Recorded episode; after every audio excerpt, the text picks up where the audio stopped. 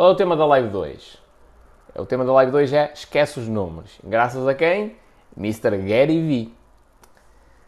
Um, Mr. Gary Vee, para quem não conhece, o Gary Vee é um empreendedor. Boa noite, Carla. Faltavas tu. Já estava a começar agora o, o, o conteúdo e estava assim um bocado desiludido que ainda não estavas aqui. Gary Vee é um gajo, é um empreendedor, está ligado essencialmente ao marketing, um, tem um historial considerável, é um gajo multimilionário e eu estou a ouvir o audiobook do livro Crash It um, e ele diz assim, pá, esquece as, as estatísticas, os dados. Eu, foda-se. Tipo, nós estamos em pleno mundo da internet. A cena que quase, foda-se entre aspas, que eu concordo com ele e já concordava, mas estou aqui a dramatizar um bocadinho, ok? Ah! Uh, eu dizendo, foda-se, então o poder da internet não é a cena de que nós conseguimos medir tudo. Conseguimos até saber quantos pentelhos é que caíram uh, quando o gajo foi à casa de banho. É mais ou menos isto. Um gajo consegue saber onde é que o gajo, uh, sei lá, o utilizador carregou num anúncio no, no, no, Instagram.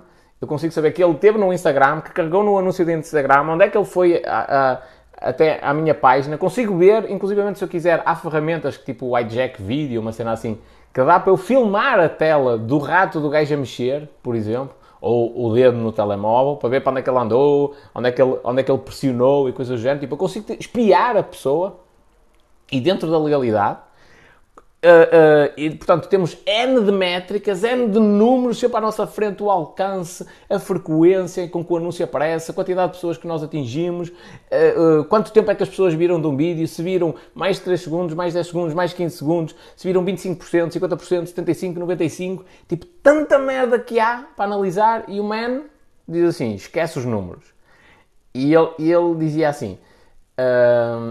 Basicamente, os números das ferramentas de dados normalmente vão num sentido contrário aos meus instintos. Instintos ou tomates. os, meus, os meus instintos dizem para fazer uma coisa e os números dizem para fazer precisamente o inverso. E eu tenho apostado nos meus instintos. Uh, e outra, outra cena que ele disse também, que é uh, no primeiro ano em que tu estás a produzir conteúdo, ignora as estatísticas esquece aquilo. Porquê? Porque os números vão ser baixos, de certa forma até podem ser deprimentes, vão desmotivar. Mas faz parte do processo. Toda a gente começa, em qualquer rede social, com zero seguidores. Ninguém começa com milhões. Toda a gente começa, cria a conta, nananã, nananã, preenche os dados, começa com zero seguidores. Zero. Então esquece as estatísticas. Ei, só tive. O meu vídeo só tem 10 visualizações. É normal, mano. Começaste a conta no TikTok agora. As pessoas ainda não te conhecem. Daqui a 5 anos as pessoas já te conhecem, aí tu já podes olhar para, o, para métricas mais específicas, para, para, perceber se há uma, uma variação do comportamento de consumo. Por exemplo, a minha conta agora, depois de dois strikes seguidos, de duas, dois bloqueios de 7 dias praticamente seguidos, parecendo que não, eu tive meio mês sem aparecer às pessoas no TikTok. É normal que haja uma redução considerável. O que é que eu estou a fazer? Estou a tentar novamente gerar essa interação. Mas eu tenho um histórico para trás que me permite ver e ver tipo que vídeos é que têm mais interação, quais é que não têm, não sei o quê. E mesmo assim isto é, é, é cena que eu tenho de, de, me abstrair destes, destes números. Porquê? Porque eu não posso estar só a olhar pelo, pelo, para os números. Se não acontece, como já aconteceu, por exemplo, pedi um gajo da minha equipa que já não trabalha comigo, olha, saca-me os vídeos com mais de 10 mil uh, visualizações que, tenham, que o conteúdo esteja propriamente alinhado com aquilo que eu faço. Não é? Ok, e o gajo andou só a ver o, o, qual foi a métrica que ele utilizou, números. Andou a ver vídeos que tinham mais de 10 mil visualizações. No meio daqueles vídeos havia muita merda. Vídeos em que eu estou a responder a um hater, por exemplo, vídeos de alguém que me está a insultar, vídeos em que eu falei de cenas que geraram uma polémica gigantesca que eu não quero que aquilo volte a acontecer. É? Então ele só olhou para os números, esqueceu-se da outra parte, que é a parte uh, qualitativa. É, mas isto vale a pena, este conteúdo? Sim ou não? Pronto. Então, a cena de esquecer os números é um bocadinho isto, que é as ferramentas na internet e não sei o quê, têm dados até o caralho. É verdade, eu no meu dia-a-dia ouço, olho pouco para isso. Pouquíssimo. Como é que eu olho para as cenas? Isto a nível de marketing, marketing e negócios. Como é que eu olho para as cenas? É fácil. Estou a falar com uma pessoa, epá, não sei o quê, agora por causa das minhas partilhas dos meus avós, até, do, meu, do meu avô, até já falei com a PA Solicitadores. Tá bom.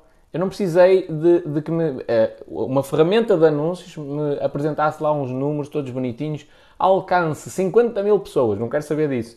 Eu estava a falar com alguém e a pessoa mostrou que o trabalho que a PA Solicitador está a fazer tem impacto e que inclusivamente tem uma expansão tão grande que mesmo geograficamente num local diferente, essa pessoa lembrou-se dessas da PA Solicitadores e entrou em contato com eles. Isso sim é cena importante para mim. E depois eu recordo-me de uma outra história, isto agora em relação à questão do esquece os números, não é? Que é o tema principal da live. Esta é da Madre Teresa de Calcutá, okay? deixando aqui a referência que eu não sou católico.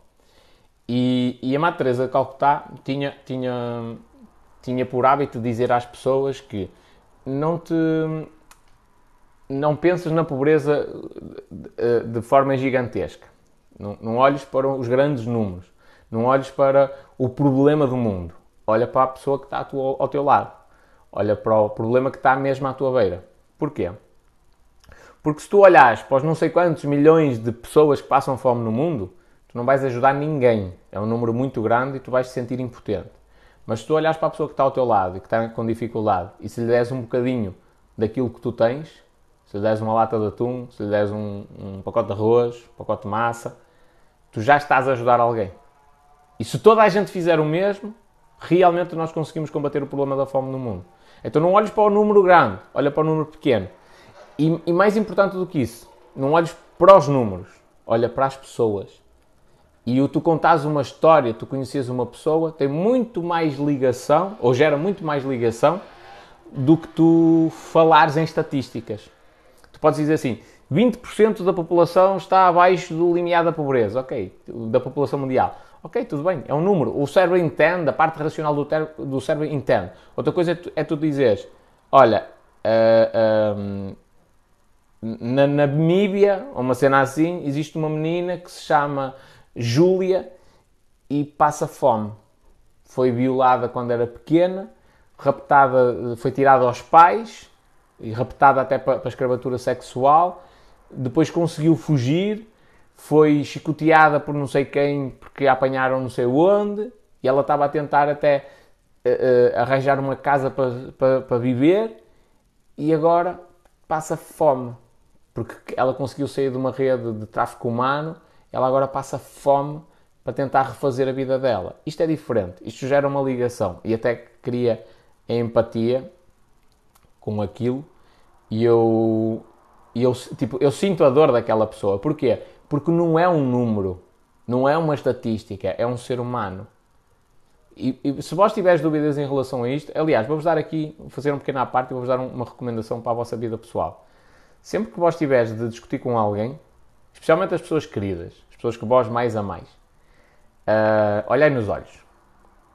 Eh, não, não fazer nada disso por telemóvel, nem por chamada, nem por mensagem, nem nada. Tipo, parar a conversa e na próxima oportunidade olhar olhos nos olhos. Porque em 90% das situações, tipo, esse contacto visual, essa, essa, esse reconhecer que há um ser humano do outro lado, impede grande parte dos problemas. É sério. Uh, e portanto, dou-vos esta recomendação. Isto para a vossa vida pessoal. Agora, transpondo para a questão de, de, de, de, da internet e dos números e tudo mais, a internet dá-me uma imensidão de números. Eu não quero saber. Não faz sentido nenhum. O que é que eu quero saber quantas pessoas é que viram os meus. Aliás, melhor, eu hoje tarde estive a falar até sobre gajos que estão na área do marketing digital e Deus me livre, são. Os gajos vendem cursos e são uma cena de topo. Mas é curioso, é que os gajos têm de fazer anúncios. Olha que curioso, os gajos têm de fazer anúncios para captar clientes. E eu sei que eles não captam tantos clientes quanto isso. E eu estou tranquilíssimo da minha vida, sossegadinho e tal, e recebo e-mails, sem fazer anúncios, e recebo e-mails do pessoal dizer assim, e espanhol, eu quero trabalhar contigo, fala-me de valores e tal, dá-me um orçamento, sem eu ir ativamente à procura deles. Porquê? É uma diferença. É, e não tem só a ver no conhecimento, é que eu gero um envolvimento das pessoas comigo. A pessoa, quando entra em contato comigo, sabe quem é que eu sou, sabe o que é que pode esperar de mim. Deles, não. É uma coisa artificial. E por isso é que eu vos, também vos recomendo, vós não entrares nesta onda de epá, está na moda os cursos de marketing digital e não sei o quê, e o marketing digital é que é, e a gente vai aprender aqui uma fórmula toda XPTO, que está aqui tudo organizadinho de uma maneira tal, tal, tal, tal, tal. Não, não é assim que funciona. Não é assim que funcionam as coisas. Não é essa organização que vai, que vai gerar muitas vendas. É o contacto humano. E o contacto humano não é mensurável. Não consegues ter uma estatística tipo percentagem de, de, do quanto a pessoa gostou de ti. Não há isso. Tipo, não, não, nem faz sentido. É, mesmo que existisse, não faz sentido. Tipo, só tens de ser a melhor pessoa que tu consegues ser, ajudar aquela pessoa e eventualmente ela vai gostar de ti. Simples. Okay? Então, a minha recomendação é olhar na, nos olhos das pessoas. Esquecer de tudo que seja percentagens, tudo que seja números e olhar nos olhos das pessoas. Ouvir o que é que as pessoas dizem. A internet, na parte de de eh, permitir o, o, o, expandir de um negócio de uma maneira rápida é fixe? É. Porquê? Porque permite o boca a boca, que até hoje continua a ser o melhor tipo de marketing, permite o boca a boca em escala. Em escala. É só, é só por isso, não é porque tem uma ferramenta XPTO que dá para analisar tudo e mais alguma coisa. Isso é o extra.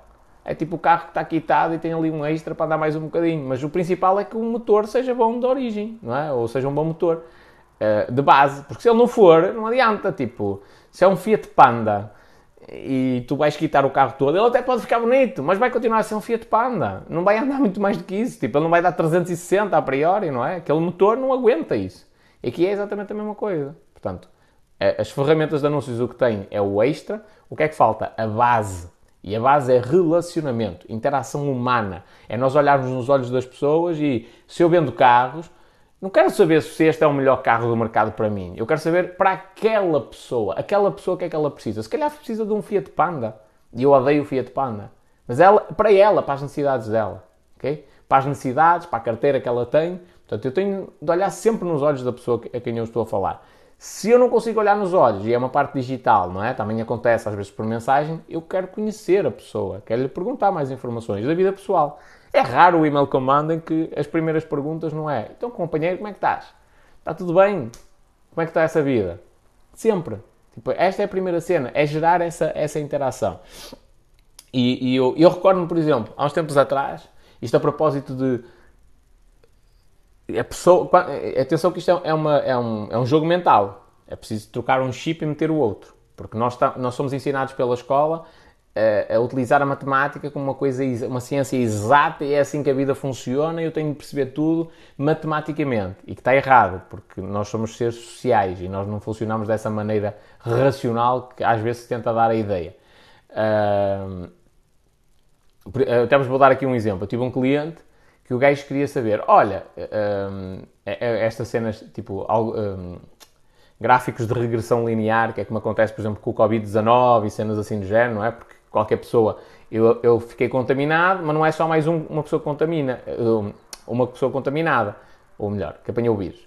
É uma pessoa que também está a espalhar o vírus e vou contaminar outras pessoas, se calhar vou contaminar 5 ou 6 e assim sucessivamente, tipo, é, é gráficos de regressão linear. O gajo queria saber, olha, diz-me assim, por cada 100 euros que eu invisto no Facebook, quanto é que eu ganho? Olá, isto interessa? Não, mano. Para que é que tu queres saber essa estatística? primeiro, não interessa, nem a ferramenta de anúncios uh, lhe dá essa informação. Porquê? Porque é, é, um compromisso muito grande. Então nós vamos dizer que, olha, ganhas 10 mil euros por cada 100 euros que tu investes. Faz sentido, até porque depende muito da mensagem que ele está a transmitir. Dá para calcular, dá. Eu disse, olha, se tu quiseres, diz-me as métricas que tu precisas se elas estiverem disponíveis, eu forneço. Mas não sou eu que vou andar a fazer essa merda, porque é uma coisa idiota. Porquê que é idiota? Porque eu não quero saber isso. Ai, por cada X que eu invisto, volta tanto. Não quero saber isto. Eu só quero saber a cada investimento que faço que eu, que eu estou a fazê-lo da, da maneira mais consciente possível. Significa que eu vou ganhar sempre? Não. Às vezes vais perder. Faz parte do processo. Porquê é que isto é importante? Esse gajo, uma vez, houve uma situação em que eu, eu fiz uma estratégia mais ousada, confesso. E se a estratégia corresse bem, Deus me livre, que eu sou o gênio, sou o Einstein desta merda. Se ela, se ela não, não tivesse os resultados expectáveis, não é que corresse mal, mas ia gastar dinheiro sem trazer os resultados, o que é que ia acontecer? Ia-me obrigar andar tipo MacGyver o resto do, do, do período da publicidade a tentar contornar a situação. E ela não correu da maneira espetacular. Correu de uma maneira menos boa, não é? E gastou um, uma verba considerável em pouquíssimo tempo. Tipo, estamos a falar de 500 euros, se calhar em, em menos de 5 horas, talvez isto. Ui, o homem quase que lhe dava um ataque cardíaco. Ligou-me, ligou-me, ligou-me. E eu já estava farto de o aturar, tipo, o meu telemóvel estava em modo, em modo avião. Ligou, mandou-me e-mails, mandou o caralho, mandou mensagens no Telegram e o caralho. Eu já estava fora da minha hora de, de, de o aturar. Não é de trabalho, é de o aturar. Nada. E depois, quando fui ver, fui fazer a análise, até antes de falar com ele e o caraças. Um, fui, fui, fazer a análise e eu aí, pá, pronto, olha, agora vou, vou iniciar uh, o que já estava mais ou menos planeado no caso daquilo não correr como eu estava, uh, como, da maneira maravilhosa. Pronto, tudo bem, e foi. Uh, e resolveu-se a questão. Mas aquela cena para ele foi um. Deus me livre, o homem, tipo, eu não quero esta ansiedade na minha vida. Porquê? Porque ele só olha para o dinheiro, só olha para os números. Eu, uma das primeiras campanhas que eu, disse, que eu, que eu fiz com ele, disse: companheiro, é defines uma verba e é uma verba que tu sentes confortável. E nunca mais me fodes a cabeça a perguntar como é que está, como é que não está, se gerou resultados ou não. É, defines a verba e sou eu que a vou investir. Não interessa o que é que tu achas, o que é que não achas, não te vou andar aqui a dar um feedback minuto a minuto. Se quiseres isso, fazes tu. Que não vou estar aqui a parar a minha vida toda por causa dessa merda. Porquê? Porque ele está preso nos números. Para ele, investir 25 euros e voltar zero eh, e-mails ou negócios é um, é um prejuízo. Ai meu Deus, não pode ser assim. Man, se às vezes podes perder 25 euros, caíram-te do bolso. Podes passar pela rua e, e passas por alguém e diz: Foda-se, o gajo está aqui a pedir, olha, pega lá 25 euros. Por exemplo, pode acontecer, mano. Tipo, não pode estar agarrado aos números. Isto é um, é um erro muito, muito grave. Aliás, a grande parte dos gays que diz que domina esta merda dos anúncios na internet e não sei o que, o que é que eles fazem? Analisam números. E porquê é que eles falham? Porque analisam números. Meia parte deles. O que diz que é ultra especialista e que vos vai mostrar as, as, os certificados todos e as merdas todas e as formações e não sei o quê. Porquê é que eles não têm resultados consideráveis? Se calhar até ganham dinheiro, têm bons clientes, está tudo. Mas porquê é que andam há 10 anos sem sair da cepa torta? Têm naquele aquele nível, ou crescem um bocadinho só. Porquê é que eles andam sempre ali? Porque eles analisam números, só. No dia em que eles deixarem de analisar números, eu vou ficar fodido. Porque eles vão passar a ser concorrentes a sério. Então, eles fixam-se naquilo que é mensurável, eu fixo-me naquilo que não é mensurável, que é o contacto humano. Há alguma métrica nas ferramentas de anúncios que consigam dar com precisão qual, qual, é, até que ponto alguém é fiel a determinada pessoa? Fiel no sentido de relação uh, utilizador-produtor de conteúdo ou cliente-empresa. Okay? Alguma métrica que dê para analisar isto? Ele pode dizer: Olha, eu tenho um alcance não sei quantos milhões de pessoas, eu tenho não sei quantos milhões de pessoas a clicar nos meus anúncios, eu tenho não sei quantos milhões de pessoas a subscrever a minha newsletter. Ok, quantas dessas pessoas é que são fiéis? É que vêm aqui todos os dias, assistiram uma live, estão cá. Quando, quando fazem alguma coisa contra ti, insultar-te, essas pessoas sentem-se ofendidas e defendem-te. Que métrica é que, é que dá para analisar isto? Nenhuma. A métrica é, às vezes, pegar no telefone e falar um a um, é responder às pessoas. Eu hoje estive a responder a pessoal que estava com mensagens pendentes no Facebook há N de tempo. Houve um gajo que me disse assim, ó espanhol, até, até, vou ver aqui no Insta como é que está a mensagem. Uh, foi no, entrou numa live. E, e, e, e, o que é que eu vou dizer isto? Eu explico já. Entrou, uh, entrou numa live e disse, não sei o quê, opá, em relação a pessoa, pessoas com deficiência, eu tenho 34,5%, ok? Numa mão, quatro dedos, estão assim. Mandou uma fotografia. A, a, a, cena que está no meu Insta é a fotografia que a pessoa me mandou. Okay? E trabalhei assim quatro anos nas obras. Agora sou mecânico numa fábrica de fazer garrafas de vidro. Pronto. Mano, isto é a cena mais valiosa que eu posso ter. Não é. Olha, o gajo carregou no anúncio, está aqui, mais um clique. Olha, o gajo viu o teu vídeo até ao fim, mais uma visualização. Olha, o gajo deixou um comentário, mais uma cena. Ah, o gajo carregou no, no botão de gostar. Não, isso não é valioso. Essa métrica mensurável não é valiosa. O que é valioso é isto: é alguém se sentir à vontade de dizer assim, ao espanhol, obrigado pelo apoio, porque eu sei, eu sei que isto esteve ligado a uma cena de eu ter falado sobre pessoas com incapacidade e não sei o quê. Ele disse, muito obrigado pelo apoio. Ter o à vontade para me mandar uma fotografia de uma coisa que eventualmente possa ser constrangedora sobre a vida e de, e de partilhar a história comigo. Eu fico ligado emocionalmente àquela pessoa pela história.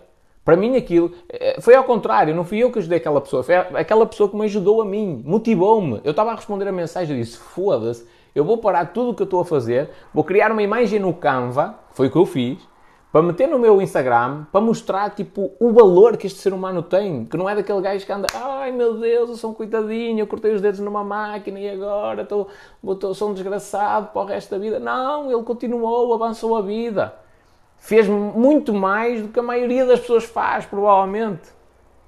Isto é que é, é de valor. Okay? E esta cena não é mensurável. O que é mensurável são os cliques, essas merdas todas. Não estou a desvalorizar essas coisas. São, são, faz parte do dia a dia e dá para traçar ali alguns padrões e ajuda bastante que, para quem trabalha com as ferramentas de anúncios. Mas não é a cena mais importante. Tanto é, uma vez também, mas esse é de um atual cliente. Uh, eu, eu, disse assim: Olha, já agora tens visto no Google Analytics se tem subido as, o número de pessoas que, que acedem ao site? E eu fiz aquela pergunta com um bocadinho de rasteira, porque do género, eu sabia que tinham subido, mas era mais a pessoa. Uh, e agora vou-vos mostrar aqui técnicas de marketing, ok? Que nós temos de vender sempre. Não é só no momento em que eu quero fechar o negócio. É sempre, ao longo de todo o processo. Eu fiz aquela pergunta para ele passar um nível de consciência, de ir ao Google Analytics ver e para ver um gráfico tipo assim, não é? ou assim cá em cima. É, tínhamos 10 pessoas a aceder ao site por dia, agora temos 200. Eu queria que ele fizesse isso, porque quando ele me vai responder àquilo, ele fica com um nível de consciência do género. Este gajo está a fazer um trabalho do caralho. ok? E o gajo respondeu-me a dizer assim: Pensei que estavas a acompanhar isso. E eu, eu, eu, eu levei aquilo quase como uma boca. Não levei a mal, mas levei quase como uma boca de género. Então tu não estás a fazer o teu trabalho de analisar as métricas? E respondi-lhe. Eu disse, companheiro, eu raramente vou lá analisar essa merda. Nem quero saber, foi só curiosidade. O que eu analiso é vendas. Estou-me a cagar para quantas pessoas foram para o site. As perguntas que eu te tenho feito até agora é quantas vendas? Há clientes novos? Estão a, estão a surgir pedidos de orçamento? É isso que eu, que eu me foco. Não é Quantas pessoas é que foram ao meu site? E dessas pessoas, quantas é que carregaram não sei onde? Ou quantas é que subscreveram no newsletter? Caguei nessa merda. É, e vendas? O que é que interessa para a empresa? Vendas. Quantas é que temos? Temos? Ok, sim senhor. Então olhai nos olhos das pessoas e valorizai essencialmente a cena da... Uh, de, de, de, ser um ser humano, de estar ali à nossa frente e, e perceber quais são as necessidades dele. Ainda hoje estive de tarde numa, numa reunião e, e estava a explicar o meu processo, por exemplo, para eu saber a quem é que eu vou anunciar determinados produtos. E um gajo que está na área, que acompanha também grandes gajos a fazerem esta cena, disse: Que puta, mano, que cena, que cena atrofiada. Porquê? Porque eu, eu, eu para vender um carro, eu tenho a lata de perguntar a alguém: Olha, tu tens o, o Citroën DS4? Tenho, sim senhor. Porquê é que compraste esse carro? E a pessoa, foda-se, que puta de pergunta estúpida. Opá, eu acho que é por causa disto e disto e disto e disto. Eu, ah, ok. É? E depois eu penso assim: esta pessoa faz parte do público-alvo das pessoas que compram este carro. Certo? Como é que é a vida desta pessoa? O que é que esta pessoa gosta? Que idade é que tem? Qual é a capacidade financeira? Em que é que trabalha? Que tipo de música é que gosta? Para onde é que vai? Lê, não lê? Se lê, que tipo de livros é que lê? Que tipo de música é que ouve? Quais são os autores favoritos? E eu faço, eu faço um trabalho mental de perceber quem é aquela pessoa. Porquê? Porque quando eu percebo quem é aquela pessoa, eu posso encontrar pessoas parecidas com aquela. Posso fazer um trabalho de género. Olha, e se eu anunciar desta forma? Uh, mas isto, isto, isto são cenas tipo, que vão além da cena de, da publicidade online. Muito além, muito além. É preciso, é preciso, fazer, é preciso fazer uma coisa que pouca gente faz, que é usar o cérebro e pensar. Vamos dizer aqui uma, tipo, para o pessoal ficar, ficar uh, a pensar. Por exemplo, Citroën é um carro fofinho. Conclusão minha, não é a Citroën que está. É um carro fofinho. As linhas da Citroën são tipo mais redondinhas e tal. E por que não, por exemplo, fazer um anúncio para pessoas que gostam da Hello Kitty, de, dessas cenas fofinhas, de peluches e de coisas assim, de carros Citroën. Pessoas que andam à procura de um carro e que eventualmente hum, gostam de coisas fofinhas. A priori há ali um match, não é? Há ali uma, uma uma correspondência entre aquele tipo de pessoa que gosta daquilo e, e aquele tipo de carro, aquele tipo de produto. Mas isto, lá está, é, é, é, aqui a Ana está a dizer, fofinho ou Fiat 500? É a mesma coisa, a lógica do Fiat 500 é igual. Se fores tentar vender um Fiat 500 para um gajo que gosta de metal, não alinha. E como é que isto se faz? Usando o cérebro, não é métricas, não são dados, Aí vamos anunciar para pessoas que gostam da Fiat. Mano, isso é a cena mais evidente, é o que toda a gente faz. Por isso é que é, é, é tão evidente e toda a gente faz que o que acontece é precisamente não gera resultados. É o que toda a gente faz. Uh, então, o segredo de tudo, de tudo isto que vos estou a dizer hoje, da parte de esquecer os números, é ser um humano. E ser um humano significa eu interagir com as pessoas, eu perceber as pessoas, eu falar com as pessoas. Olha, de que é que tu gostas? Do que é que tu não gostas? Como é que tu, olha, como é que tu achas que é a condução do teu carro? É assim, assim, assim. Dar uma volta com a pessoa. Olha, vamos então... Vamos então, tipo, dar uma volta, mostra-me como é que tu conduzes e tal. Epá, se alguém for com uma mulher, eu recomendo o uso de capacete. uh, pronto. Atenção que isto está a fazer barulho, mas é a bola onde eu estou sentado. Estou a ouvir tipo... estou aqui, na pinchona. Uh, e isto é a cena mais importante. Por exemplo, por exemplo, e há outra coisa que é, nós não somos iguais. Então não tomas um comportamento de determinada pessoa como correto se, se, tu, se nós não somos iguais. É correto para ti e incorreto na tua visão. Uh, ou melhor, aquele comportamento que tu fazes é o correto e o da outra pessoa é incorreto na tua visão, na tua cabeça, no teu mundo. No mundo daquela pessoa é o inverso. O teu comportamento é o errado e o dela é que é o certo. Porquê é que eu estou a dizer isto? Porque o meu comportamento de consumo, por exemplo, de conteúdo nas redes sociais é completamente diferente da grande maioria das pessoas. Completamente diferente. Eu, essencialmente, do tempo que eu gasto nas redes sociais, 90% do tempo é produzir conteúdo, responder a comentários, responder a mensagens. É isto. E 10% tem ali uma pequena, um pequeno consumo de alguma coisa, mas é pouquíssimo tempo do meu dia, pouquíssimo mesmo. Mas o comportamento de uma pessoa normal, comum, é diferente. É o contrário, se calhar. É 90% do tempo a consumir conteúdo de outras pessoas e um, uma quantidade de tempo considerável ao longo do dia e 10% eventualmente a responder a comentários ou a, a, a algumas mensagens. É completamente diferente. Até o tempo de visualização dos vídeos. Eu vejo um vídeo, tem uma gaja, está boa, tal, gosto e, e nem vejo a gaja até ao fim, tipo, não fico colado ao ecrã. Às vezes só mete aquele gosto por caridade, que é do género. Caridade para mim. Olha, quero que me apareça mais disto.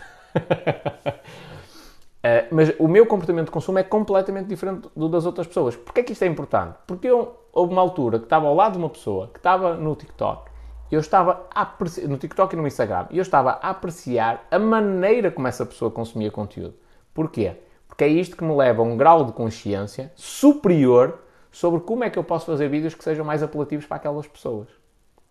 Eu te, isto é uma métrica que eu posso analisar? Não. Eu posso ir analisar a percentagem de retenção, a percentagem de visualização do vídeo, eh, a interação das pessoas com a publicação, quantas, quantas partilhas é que teve, quantos gostos é que teve, quantos comentários é que teve. Posso analisar todo este tipo de interação, todo este tipo de interação, eh, eh, métricas. Mas eu só não consigo é perceber qual é o comportamento da pessoa. Continuo num limbo, continuo no escuro. Estou a jogar ao quarto escuro, não sei ao certo. Então, quando eu não sei ao certo, as coisas acontecem um bocadinho ao sabor do vento. Eu não tenho tanto controle quanto isso. Agora, quando eu paro, eu analiso as pessoas, e eu faço isto em tudo, não é só em relação ao comportamento de consumo de conteúdo no TikTok, é em relação à própria sociedade. Vou passar na rua, vejo alguém, tipo, uma atitude incorreta, já aconteceu isto, tipo, o senhor avariou o carro aqui nos semáforos, a sociedade toda ali parada, que depois foi o efeito de manada. Uh, uh, contra eles, que é ninguém fez nada no início. E como não houve uma pessoa que tivesse feito alguma coisa, se houvesse ali uma pessoa dominante que tivesse dado um passo em frente e perguntado, oh, amigo, quer ajuda? Era o suficiente para toda a gente se ir encostando ao carro e tal, oh, amigo, a gente empurra e tal, e não sei o que, não sei o que mais. Como ninguém fez isso, O efeito de manada fez com que ninguém ajudasse o homem. E eu estava cá de cima, a olhar para a janela e tal, vi o senhor, vi que ninguém fez nada e tive eu de tomar uma atitude. Meti uma máscara, fui lá abaixo. E a partir daí as pessoas já estavam mais receptivas. Ah, ai, olhar assim mais, mais com atenção para o carro. Não ajudaram na mesma, não interessa. Mas já, tiveram, já estavam mais receptivas. Porquê? Porque quebrou-se o efeito manada. E eu posso liderar um novo de efeito manada. Uh, mas isto só acontece porquê? Porque eu analisei a situação. Espera aí, se eu estivesse naquela situação, se eu, se eu me colocasse naquela situação, eu não gostava que me ajudassem? Gostava. Então vou fazer isto ao Senhor.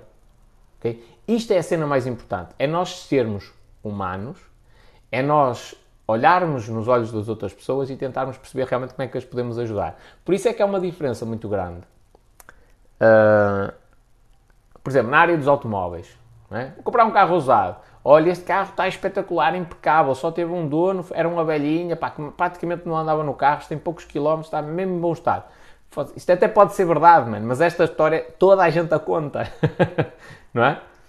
Não gera propriamente uma ligação. Eu já estou desconfiado deste tipo de, de, de argumentário, mas muita gente usa-o, porquê? Porque ela ainda cria uma certa afinidade. E será que é verdade? Será que era mesmo de uma senhora? Ih, que grande negócio! E até dá para enganar as pessoas.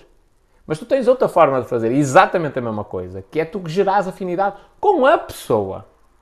Olha, então, tudo bem? Mas qual é que é o objetivo? Ah, e tal, sabe que eu tenho uma neta e tal, ela estuda isto. Ah, é? Que é que ela estuda a sua neta, se não é inscrição? Ah, estuda tal, tal, tal. Que idade é que tem? 23. Tenho o número dela? Estou a brincar. Um, é, olha, olha, curiosidade, eu também estudei nessa escola, mais isto, mais aquilo. Ai, a sua neta também faz voluntariado, eu também já fiz, tá, tá, tá, tá, tá. Isto gera uma ligação humana.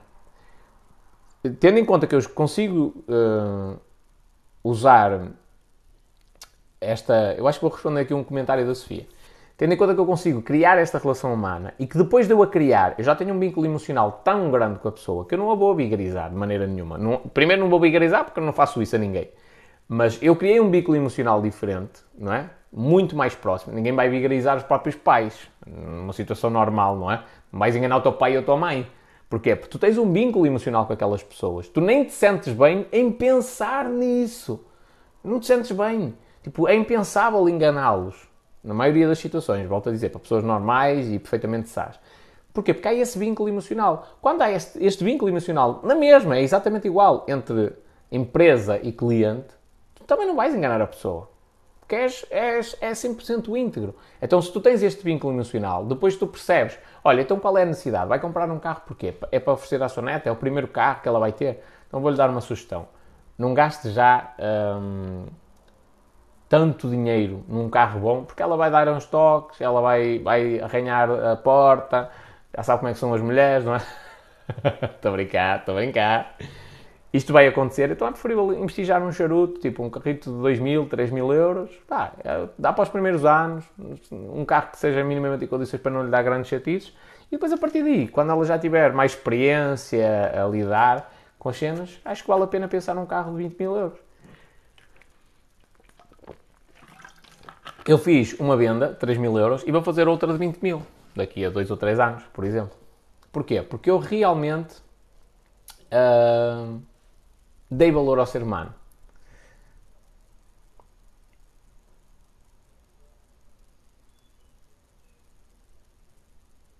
Uhum. A Sofia disse aqui uma coisa que é desvalorizar. A propósito, mas eu não sei se, estava, se era neste sentido, mas a, a, a, Sofia no outro dia falou de uma técnica de vendas que é válida, mas que eu não gosto. E, estou-lhe a dizer isto em live. Que é Uh, por exemplo, eu vou comprar um carro, não é? Estou interessado num carro qualquer, eu vou desvalorizar aquele carro. Vou dizer, ei, mas é, oh, isto é vermelho, mano, eu queria era preto. E está muito caro, não, não, não, isto tem aqui um arranhão e tal, tipo, desvalorizar o carro, que é para a pessoa pensar que, tipo, não, não vai fechar negócio e depois vai baixando as calças para, para eu ficar dominante naquela cena. Eu não gosto dessa, dessa técnica. Eu gosto de uma. Te... Porquê? Porque é uma técnica negativa, que usar negatividade. Não estou a dizer que não seja válida e é legítima de ser feita, não... mas usar negatividade. Eu não gosto, porque está a prejudicar a outra pessoa. Não gosto propriamente dessa técnica. Eu gosto de fazer uma ancoragem ao contrário. Não é? Ui, amigo, eu ando à procura de um carro baratinho, tipo para 2 mil euros.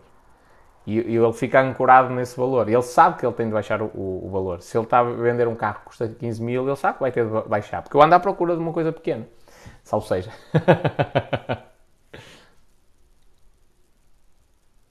Quando tiveres à venda um produto teu, eu vou desvalorizar para tu baixares o preço. E é também por causa dessa, dessa lógica que bates logo a cabeça na parede.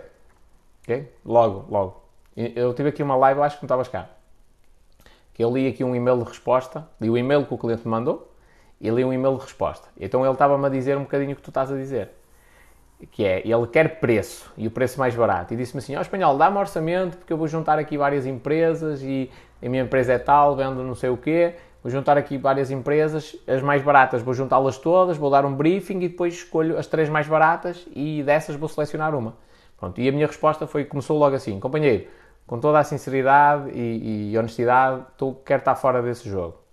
Porquê? Porque ele está no jogo do preço. Eu não estou no jogo do preço. Ele está à procura do barateiro, do gajo que faz mais barato e que depois te faz uma tatuagem parece um, um, cão e tu pediste que era um, era um dragão, não é? Uh, então ele, ele está à procura dos mais baratos. Eu não sou o gajo mais barato. Eu sou o gajo com mais qualidade, com mais competência. Eu sou o gajo que pega no negócio dele pequenino e vai transformá-lo numa cena gigantesca. Desde que ele acompanhe, como é lógico, a visão e, e, consiga dar resposta e que realmente seja um gajo honesto na parte do negócio.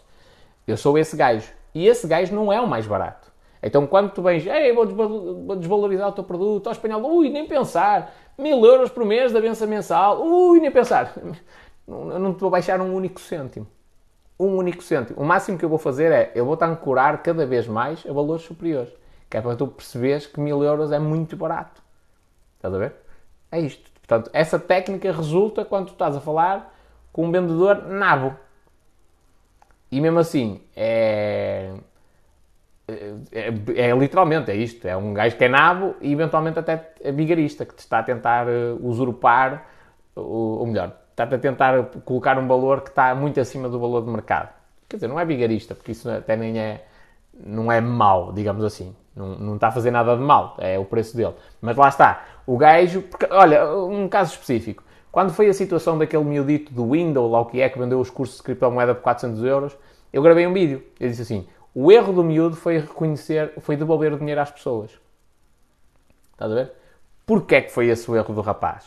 Se fosse antes da polémica, o pessoal eh, comprou o curso, o gajo ganhou ali dinheiro e tal, e não sei o quê, e não, gostaram do curso. Ei, eu lá, esta merda é uma, é uma bosta, isto não vale nada. Pronto, pá, olha, não gostaste? Portanto, vou fazer mais, pega lá o teu dinheiro.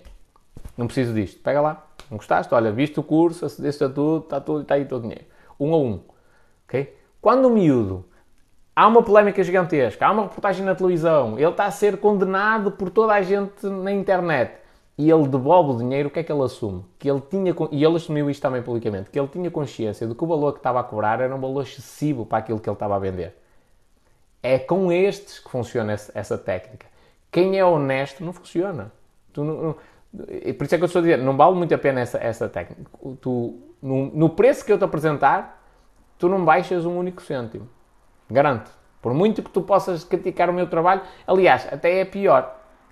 Se tu criticas o meu trabalho e dizes assim, ui, mas quem é que me garante que tu vais estar sempre disponível e trabalhar aos domingos e não sei o quê, como é que eu sei isso? Nem vais trabalhar comigo. Logo. Porquê? Não há uma cena definida. Há uma benção mensal, por exemplo, no caso dos meus serviços, há uma benção mensal que pressupõe que eu coloque a publicidade na internet. Eu não te digo, olha, eu trabalho das 9 da manhã às 6 da tarde. Não, porque não é a realidade. Às vezes não trabalho esse horário. Às vezes trabalho durante, no outro dia, e acho que inclusivamente respondi algumas mensagens aqui ao pessoal, durante a madrugada. Tive, terminei a live e fiquei até às 8 da manhã a trabalhar. É? Ontem foi domingo, novamente tive um cliente teve um problema numa conta de anúncios, um erro, e eu estive no domingo em contato com o cliente já estávamos a acelerar o processo. Domingo. Isto não, não está contratualizado. Estás a ver? Portanto, eu sei o valor que eu gero. A pessoa até pode dizer: epá, olha, mas este mês não tive grande resultado. Atenção, eu faço grande parte do trabalho, mas eu não sou responsável pelos resultados diretamente. Imagina o seguinte: eu mando mil pessoas para uma empresa para comprarem um chapéu de sol, agora para a praia. Eles querem, uh, querem um chapéu de sol, viram, estão a precisar, está aí o sol, vão, vão para a praia eles vão comprar o chapéu de sol e eu consegui levar as pessoas até a empresa. Chegam lá, está uma gaja de trombas atrás do balcão. Diga lá, o que é que foi? Ah, olha, nós vimos um anúncio na internet, tínhamos um desconto de 20%, vinhas comprar aqui um guarda-sol específico. Oi, mas eu não, agora não tenho tempo para ver isso. Por, por causa de um guarda-sol, se eu venho aqui por causa de um guarda-sol, quer ela saber do guarda-sol? Se for para levar uma barraca de praia, que é mais caro, tudo bem. Agora, por causa de um guarda-sol, amigo, fica aí na fila. E se calhar das mil pessoas que eu mando a essa empresa, ele vende zero guarda-sóis. Porquê? Porque eu sou incompetente? Não, porque a, a estrutura da empresa não está a corresponder àquilo que eu estou a fazer. Eu consigo mandar lá as pessoas, consigo convencê-las a irem até lá, mas o resto não está alinhado. E então as pessoas não compram por causa disso e não propriamente pela questão da campanha. Portanto, o meu serviço tem exatamente o mesmo preço. Eu estou-vos a dizer isto, mesmo não tem a ver com a cena que a Sofia me disse, eu só estou a explicar porque é que eu não gosto dessa técnica de desvalorizar a cena do outro. É negatividade, e eu não gosto desse, desse, tipo de. Não quer dizer que eu também não uso negatividade, mas eu não gosto quando estou a negociar dessa, de fazer isso dessa forma. Não obstante que se pode apontar pontos. Pá, vou comprar um carro e digo, olha, tudo bem, isto custa 15 mil euros, mas repare, ele tem aqui um, um risco na lateral, ou mais isto, ou mais aquilo, tipo, é uma desvalorização, mas não tão agressiva, inclusivamente como aquela que eu e a Sofia falámos, uh, para tentar mesmo ficar ali dominantes no processo. Porquê? Porque se eu estiver a falar com um gajo sério, não vai, não vai funcionar. O gajo não vai baixar. Quase nada. Porque ele tem consciência de que ele está a cobrar o valor mais justo. Uma coisa é ter ali uma, uma... bancos partidos. assim. Estás a ver? O que é que acontece? Eh, aqui um exemplo que a Carla deu, que tem a ver também com a vida pessoal dela. O que é que acontece quando nós estamos a negociar com pessoas que não são sérias? Não é o caso da Carla. É o caso da, da pessoa com quem a Carla negociou. Quando nós estamos a negociar com essas pessoas que não são sérias, elas estão a tentar tirar um lucro gigantesco não é? E quando nós começamos a desvalorizar as coisas, elas baixam, porque não são sérias, porque elas sabem que o preço que elas estão a cobrar não é o justo para aquilo. Agora, quando eu estou a falar com uma pessoa séria, por exemplo, já aconteceu uma vez, eu vendi um piano digital que eu tinha, e as pessoas foram e tal, e ainda, ainda aliás, houve um gajo que me disse assim, olá, mas isso, isso é da, da produção, eu vou explicar um bocadinho a história. Eu, vendi um, eu comprei um piano digital de propósito para levar comigo quando fui trabalhar como nadador da Salvador para a praia, para ter onde tocar. Salvo seja. Uh, e eu consegui comprar o piano a preço de revenda. Ou seja, ao preço que ele é vendido às lojas de música que os têm em exposição. Pronto. O que é que isto permitiu? Eu praticamente não usei o piano.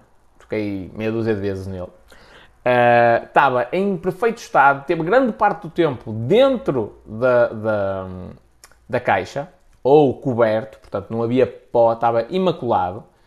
E quando eu o quis vender, passado um ou dois anos, ele estava como novo. Eu, eu consigo, eu, eu acho que não ganhei dinheiro com o piano, mas não perdi dinheiro. Ou se perdi foi tipo 50 euros, tendo em conta que eu tive um piano durante dois anos na minha mão.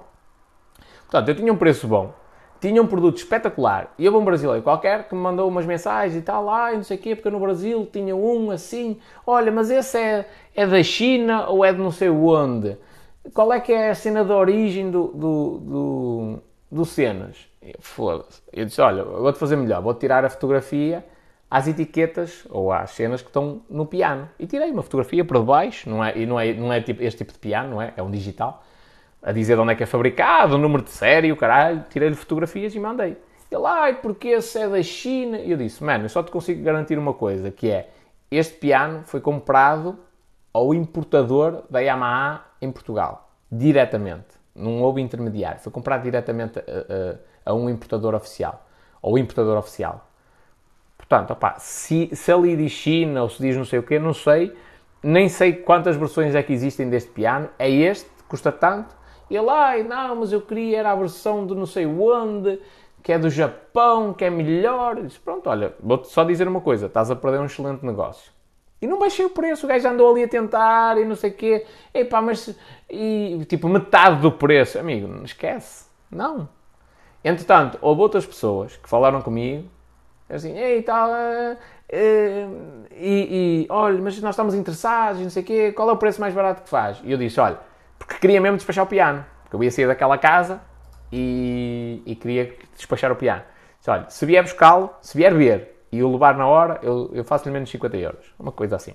As pessoas vieram, eu com o piano montadinho, e eles ah, está bonito, sim, pode, pode embalar. Não, amigo, Senta aí, com licença, banquinho do piano e tal. Senta aí, tens aqui o pedal e tal. Olha, funciona assim, são estes modos, toca aí à vontade. A pessoa tocou, viu que aquilo era fixe. Olha, sim senhor, nós pagámos o valor inicial. Já nem queria um desconto. Eu disse, não, eu comprometo com a minha palavra. Eu disse-lhe que fazia e depois expliquei-lhe. Porquê é que eu lhe estou a fazer um desconto? Porque eu ainda tenho uma margem em, em relação a isto. Tipo, eu não estou a perder dinheiro ao vender-lhe... Eu acho que não perdi mesmo dinheiro.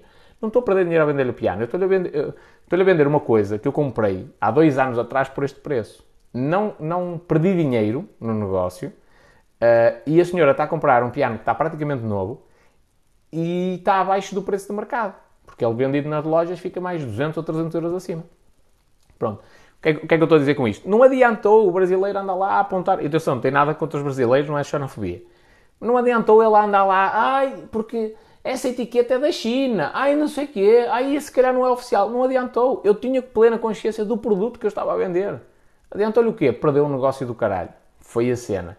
O gajo tinha o sonho do piano, já tinha tido um, um piano daquela marca, gostava do som, gostava do, do, toque das teclas e andava à procura daquilo em específico. Andou ali naquela merda a marinar e eu caguei para ele. E, e segui a minha conversa com pessoas que estavam interessadas. Não baixei. Se ele quisesse, se ele usou essa técnica propositadamente, fodeu-se. É, a realidade é esta. Portanto, a cena é é andar sempre numa ancoragem a nosso favor. Não estou a dizer que não, não pode haver aqui uma. Uma. Um, um, algumas técnicas, não é? Mas essa, normalmente, essa de desvalorizar. Ui, não vale nada, amigo. Essa merda não vale nada. Ai, não vale nada e tu queres comprar. Ah, este relógio uh, custa tanto. Ui, esse relógio é mesmo chunga, mano. Isso fica mesmo mal no pulso e vais acabar por comprar. Não faz sentido, estás a ver? Tipo, essa desvalorização só funciona com gajos que não sabem vender, porque gajos sabem vender dizem assim, espera aí, então para que é que o gajo está a desvalorizar o produto? Se ele não gosta, se ele tem certezas que isto não vale nada, se está aqui a cagar para esta cena, tipo, ele põe-se no caralho. Nem, nem eu lhe vou vender um produto. Repara, até como uma questão de um vendedor honesto, eu não lhe vendo o produto. Porquê? Então se o gajo começa a colocar objeções, hum, o gajo começa a dizer, ai, mas isto eu não gosto desta cor, ai, epá, mas eu não gosto disto, mas estes estofos não valem nada, epá, mas o piano, esse veio da China e eu não me sinto confortável em comprar coisas à China. Se a pessoa não começa a mostrar esta, esta, este descontentamento, descontentamento todo e eu mesmo assim lhe vendo o produto, eu estou a fazer um mau trabalho. Porque eu estou a vender um produto que não se ajusta à necessidade daquela pessoa. Não se ajusta. Estás a ver? Está errado. Ou seja, esta técnica só funciona com um vendedor fraco, muito fraco. Uh, e com um vendedor fraco, tu consegues usar a ancoragem de uma maneira positiva, sem lhe estragar o dia, sem lhe dar ali a volta à cabeça, de uma maneira também tranquila. Não é? Transpondo isto noutros moldes exagerados, que é, opa, se eu vou comprar um carro e o gajo diz que não quer fazer um desconto, eu posso arranjar um, um grupo de capangas, pago-lhes 100 euros, e os gajos dão uma coça ao gajo e o gajo faz-me um desconto de 1000 euros no carro, estás a ver? Pode acontecer? Pode. É justo? Não. Não faz sentido. Estás a ver? Então é um bocadinho assim. Porquê é que eu vou utilizar uma técnica negativa para prejudicar aquela pessoa se eu inteligentemente consigo fazer isso de outra forma? Diz o Vitor. Ó oh, Vitor, eu gosto imenso de falar contigo, companheiro. Uh, apesar de tu não, não curtires muitas das minhas coisas, mas tens de começar a olhar para aquilo que eu digo de uma maneira diferente, porque vais crescer nos negócios. Onde viste uma pessoa, uh, onde viste uma pessoa eh, eu acho que é onde, é. onde é que tu viste uma pessoa dizer que não quer desconto? Estás completamente errado. Completamente errado. Epá, toda a gente quer desconto. Errado. Errado. Toda a gente, racionalmente, acha que quer desconto. Não é? Epá, eu... Se eu posso comprar por mil, porque é que eu vou pagar... Eh, se eu posso comprar por 100, porque é que eu vou gastar mil naquele produto, não é? É idiota. É verdade. Na parte racional. Na parte irracional, não é? a parte do inconsciente, que é o que toma a decisão de compra, e, e isto está estudado pela ciência, não é? Que é o teu inconsciente toma a decisão de compra e depois a tua parte consciente justifica a compra. Diz, inclusivamente, que as mulheres compram um vestido a partir do momento em que entram dentro da loja. Ela viu na vitrine o vestido, no, na montra, viu na montra o vestido, quando ela entrou dentro da loja, ela já comprou o vestido. O que vem daí para a frente é só racionalizar a compra. Racionalizar no sentido de colocar na parte racional do cérebro. Que é, ver se ela tem dinheiro ou não para pagar aquilo, se tem o número dela, se realmente lhe fica bem, mas a compra já aconteceu. Quando ela olhou para o vestido e se imaginou dentro dele. Okay? Qual é que é a cena curiosa? O nosso cérebro tem mais prazer quando nós pagamos mais caro. Sempre, sempre. E diz o Vitor, tudo que eu compro tem que ter desconto. Olha, por exemplo, a mim não me compravas nada. Simples. Mas a questão é essa, é que a escassez, tu, tu bem podes dizer, olá, ó espanhol, eu só trabalho com gajos que me fazem um desconto. Mano, não te adianta. Mas o que tu quiseres, podes vir aqui, bater o pé, não sei o quê. Tens duas hipóteses, que é, uma, não compras e vais Uh, imagina que tens uma empresa, não vais trabalhar com o gajo que mais pode alavancar o teu negócio, mas isto não tenho a mínima dúvida, dizer assim, e estás, e estás a perder uma oportunidade gigantesca que é agora o meu preço ainda é barato, daqui a uns anos são muitos milhares, inclusivamente para falar comigo diretamente em consultoria. E ainda hoje fiquei feliz porque eu, eu estive a dar uma consultoria basicamente sobre gajos que são especialistas no marketing digital. e eu percebi, oh man, eu estou a léguas destes gajos, tipo, muito à frente. É, portanto, estás a perder uma, uma, oportunidade de negócio gigantesca. Esta é a primeira cena, é não compras. Ou a segunda é, compras pelo preço que eu defino. Ponto. Não adianta tu ires dizer que queres desconto e o caralho. E porquê? Porque eu percebo os princípios psicológicos que estão por trás da tua decisão de compra. Não faz sentido isso. Nenhum. Estás a ver? É, é, é, é contra-intuitivo? É. Então as pessoas querem pagar menos. Na parte racional, é para ficares com mais dinheiro. E as pessoas querem pagar menos porquê? Eu vou-te dar um desconto de 50 euros para quê? Vou-te dar um desconto de 50 euros para tu depois gastares isso em tabaco? Não, amigo. Não te dou esse desconto de 50 euros. Vou-te dar um desconto de 50 euros para tu depois andares a pagar a prestação de um iPhone? Não, não te vou dar esse desconto. Porquê? Se eu te der esse desconto, é incompetência minha. Significa que eu não te soube vender em condições, que eu não te soube criar a necessidade e eu e, e, ou mais. Pode ser, pode ser até uh, bigarice de minha parte, que é eu pus um valor muito alto para andar ali a negociar contigo e conseguir ter uma margem para te dar desconto. O que é, que, é que eu te quero dizer com esta cena? Podes tentar, companheiro. Manda-me um e-mail, é ninguém.espanhol.com. Fala-me da, da, tua situação e, Provavelmente eu não te vou dar, não te vou falar em valores, tu não me dá nenhum caso concreto, mas houve alguma situação que surja, de uma empresa tua amiga, uma cena assim, os gajos que mandem um orçamento. Eu vou falar com eles, vou perceber as necessidades da empresa, vou ver quanto tempo é que eu perco com aquelas empresas, que tipo de estratégia que eu vou fazer. No, no seguimento disso, eu apresento um valor, que normalmente o valor que eu apresento não é um valor para negociar, é um valor de género. Olha, a tua verba é tanto, é para avançar? Sim, ok. Então X% é para mim, tanto é para publicidade. É, é assim que funciona. Tu, é, mas eu não quero que seja tanto para ti. Man, faz tu. É isto, literalmente. O, a propósito desta cena também que a Sofia falou, de desvalorizar. Aquele gajo que me manda um e-mail, isto está aqui numa live, eu li-vos o e-mail todo. Eu mandei-lhe um texto a dizer porque é que eu não, não queria entrar nessa competição do preço. O, que é que o gajo conseguiu? Nada, nada. Mas eu sei o que é que ele conseguiu. Conseguiu uh, ou melhor, eu sei o que é que lhe vai acontecer. A esse gajo vai-lhe acontecer o seguinte: ele vai tentar dois ou três gajos, que são os mais baratos do mercado. Os gajos ainda não dominam isto, não vou dizer que não geram resultado, mas vão andar ali, ali se calhar anos a patinar na maionese. Pior, eles não, não têm uma, um nível de conhecimento suficiente para dizer assim: amigo, a tua estratégia está errada. O que tu queres fazer faz sentido, mas está errado, não vai funcionar. Então eles, o cliente vai dizer: Olha, eu quero uma campanha assim no YouTube e o gajo vai fazer a campanha assim no YouTube. E quando eles vêm falar com o espanhol, não é assim. O gajo diz: Olha, espanhol, eu quero uma campanha Tribute for Action no YouTube durante não sei quanto tempo. Qual é o objetivo? Ah, é tal. Então o YouTube estás a gastar dinheiro para o caralho. Assim. Ah, e o que é que eu faço? Olha, grava vídeos no TikTok, é de graça. E tens um alcance maior. Eu gajo, oi, este gajo é burro, não quer ganhar dinheiro. Não, é verdade. Para aquilo que tu queres, a recomendação que eu te estou a dar é melhor.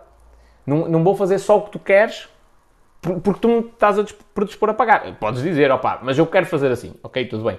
Mas eu estou-te a dar uma cena extra, quer dizer, isto não vai funcionar. Porquê? Porque eu tenho conhecimento sobre as ferramentas. Então adianta andares a, desvalorizar o meu trabalho, adianta a, tentares negociar comigo, e eu tenho de ter desconto. Não adianta, também. E queres que te dê, dê hum, um exemplo concreto de um gajo que eu via falar isso e que me ficou na cabeça até hoje, o Tim Vieira aquele empresário que faz parte do Shark Tank, do, Shark Tank, do Lago dos Tubarões português, não é? E houve um gajo qualquer que fez uma proposta. Uh, e o Tim Vieira, não, não, o gajo apresentou o pitch dele E o Tim Vieira fez uma proposta. ok? E o gajo uh, tentou negociar a proposta com ele. E o Tim Vieira disse assim: Amigo, não funciona assim. Essa negociação, Marrocos é normal. Comigo não funciona assim. Eu fiz-te uma proposta. Queres, queres. Não queres, pronto. E eu, eu, eu acho que até o gajo foi. Disse que não, numa fase inicial. Acho que foi assim. Disse que não numa fase inicial. Uh, e depois tentou negociar uma cena diferente. Que era do género, pá, pronto, eu aceito esse dinheiro, mas em vez de 50% da empresa fica só com 30%. E o Tim Vieira disse, não funciona comigo. E o gajo ainda tentou, o que é que ele conseguiu com esta cena? Não teve oportunidade. Porque a partir daí é o Tim Vieira que não tem interesse em fazer esse investimento. então estou a falar de um gajo multimilionário. Não é o espanhol que, que é Zé Ninguém que, que, tem razão. Estou a falar de um gajo multimilionário que fez exatamente isto que eu te estou a dizer, que é o meu ponto de vista. É, eu não negocio. Eu não negocio Ouve, a Ferrari não te faz descontos. A Ferrari não tem 50% de desconto só hoje, mano. Não faz sentido. É idiota até. A Ferrari inflaciona o preço de propósito. As marcas de luxo, de roupa e tudo mais, inflacionam o preço de, de propósito. Dizes, ui, mas é uma estupidez pagar 2 mil euros por umas sapatilhas que custam 50 euros a produzir. Não é estupidez, mano. Eles fazem isso de propósito. A pessoa que compra essas sapatilhas por 2 mil euros não está a comprar o produto, está a comprar a sensação de, de, exclusividade. Portanto, a pessoa não se importa de pagar 2 mil euros por, precisamente porque ela tem a noção que pouca gente vai comprar aquelas sapatilhas. Pouca gente no mundo consegue comprar aquelas sapatilhas. É isso que a pessoa está a comprar. Não é a sapatilha em si. É a sensação. Portanto, quando tu entras na cena do preço, do desconto e não sei o quê, e tal, tal, tal, e tal, tal, tu estás a comprar um produto. E eu não sou uma mercadoria. Eu tenho um serviço de excelência. Eu estou um passo à frente. Ainda no outro... Olha, queres outro exemplo? o Paulo Leão, tem a Central Mensageiro. Já esteve aqui, no, ainda no domingo tivemos a falar, e ele estava a dizer, eu não sou o gajo mais barato, amigo, mas a Central Mensageiro é o topo, é o número um. Queres trabalhar comigo? Pagas o preço para isso. Não queres? Queres um preço mais barato? Vais para as outras empresas de estafetagem. Simples. E ele teve uma situação, por exemplo, de um cliente que houve ali um erro na triagem e ele, sem comunicar ao cliente, tipo, foi buscar gastou 400 e tal euros para uma encomenda que ele falou o valor, mas tipo, vai ganhar 3 ou 4 euros. Gastou 400 e tal euros para resolver um problema que surgiu e que antes o cliente nem reclamou. Estás a ver? Ele podia dar uma desculpa, olha, então vamos atrasar 24 horas, ou 48, ou isto, podia dar uma desculpa, mas não deu desculpa. Porquê? Porque uh, a cena dele é eu sou o número 1, um. não é, eu, os clientes dizem que eu sou o número 1, um. é eu sou o número, eu tenho a certeza que eu sou o número 1. Um.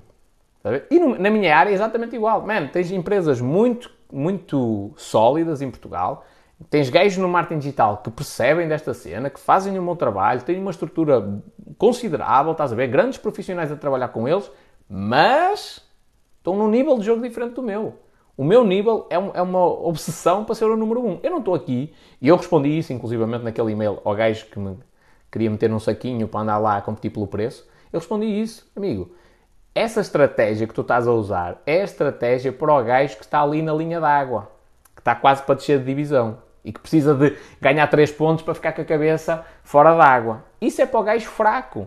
Eu não estou a jogar para, para me manter na Primeira Liga. Eu estou a jogar para ganhar o, o, o campeonato. E não é só português. Estás a ver? Então, eu se, eu estou, se eu ver numa cena que é excelência, eu não te posso cobrar um valor barato, nem ando aqui a discutir preço. É, queres essa excelência a trabalhar a teu favor? Pagas o preço. Não queres? Não trabalho. Mas testa, amigo. Não te acredites naquilo que eu te estou a dizer e, que, e não te acredites que é da boca para fora. Testa, faz a experiência. Só não faças é perder muito tempo se não for uma coisa muito séria. Uh, mas faz a experiência e tu vais ver que não há essa, essa questão de desconto. Não há. Não há. Aliás, aquele cliente, eu já vos falei dele N de vezes, aquele cliente a quem eu dei um pontapé no rabo, fui eu que lhe dei um pontapé no rabo. Mano, vou-te dizer, uma média mensal de mil euros. Era quanto eu ganhava com esse cliente. Mil euros, mano. É o ordenado e eu tinha 20 horas de trabalho semanal com ele, mais ou menos.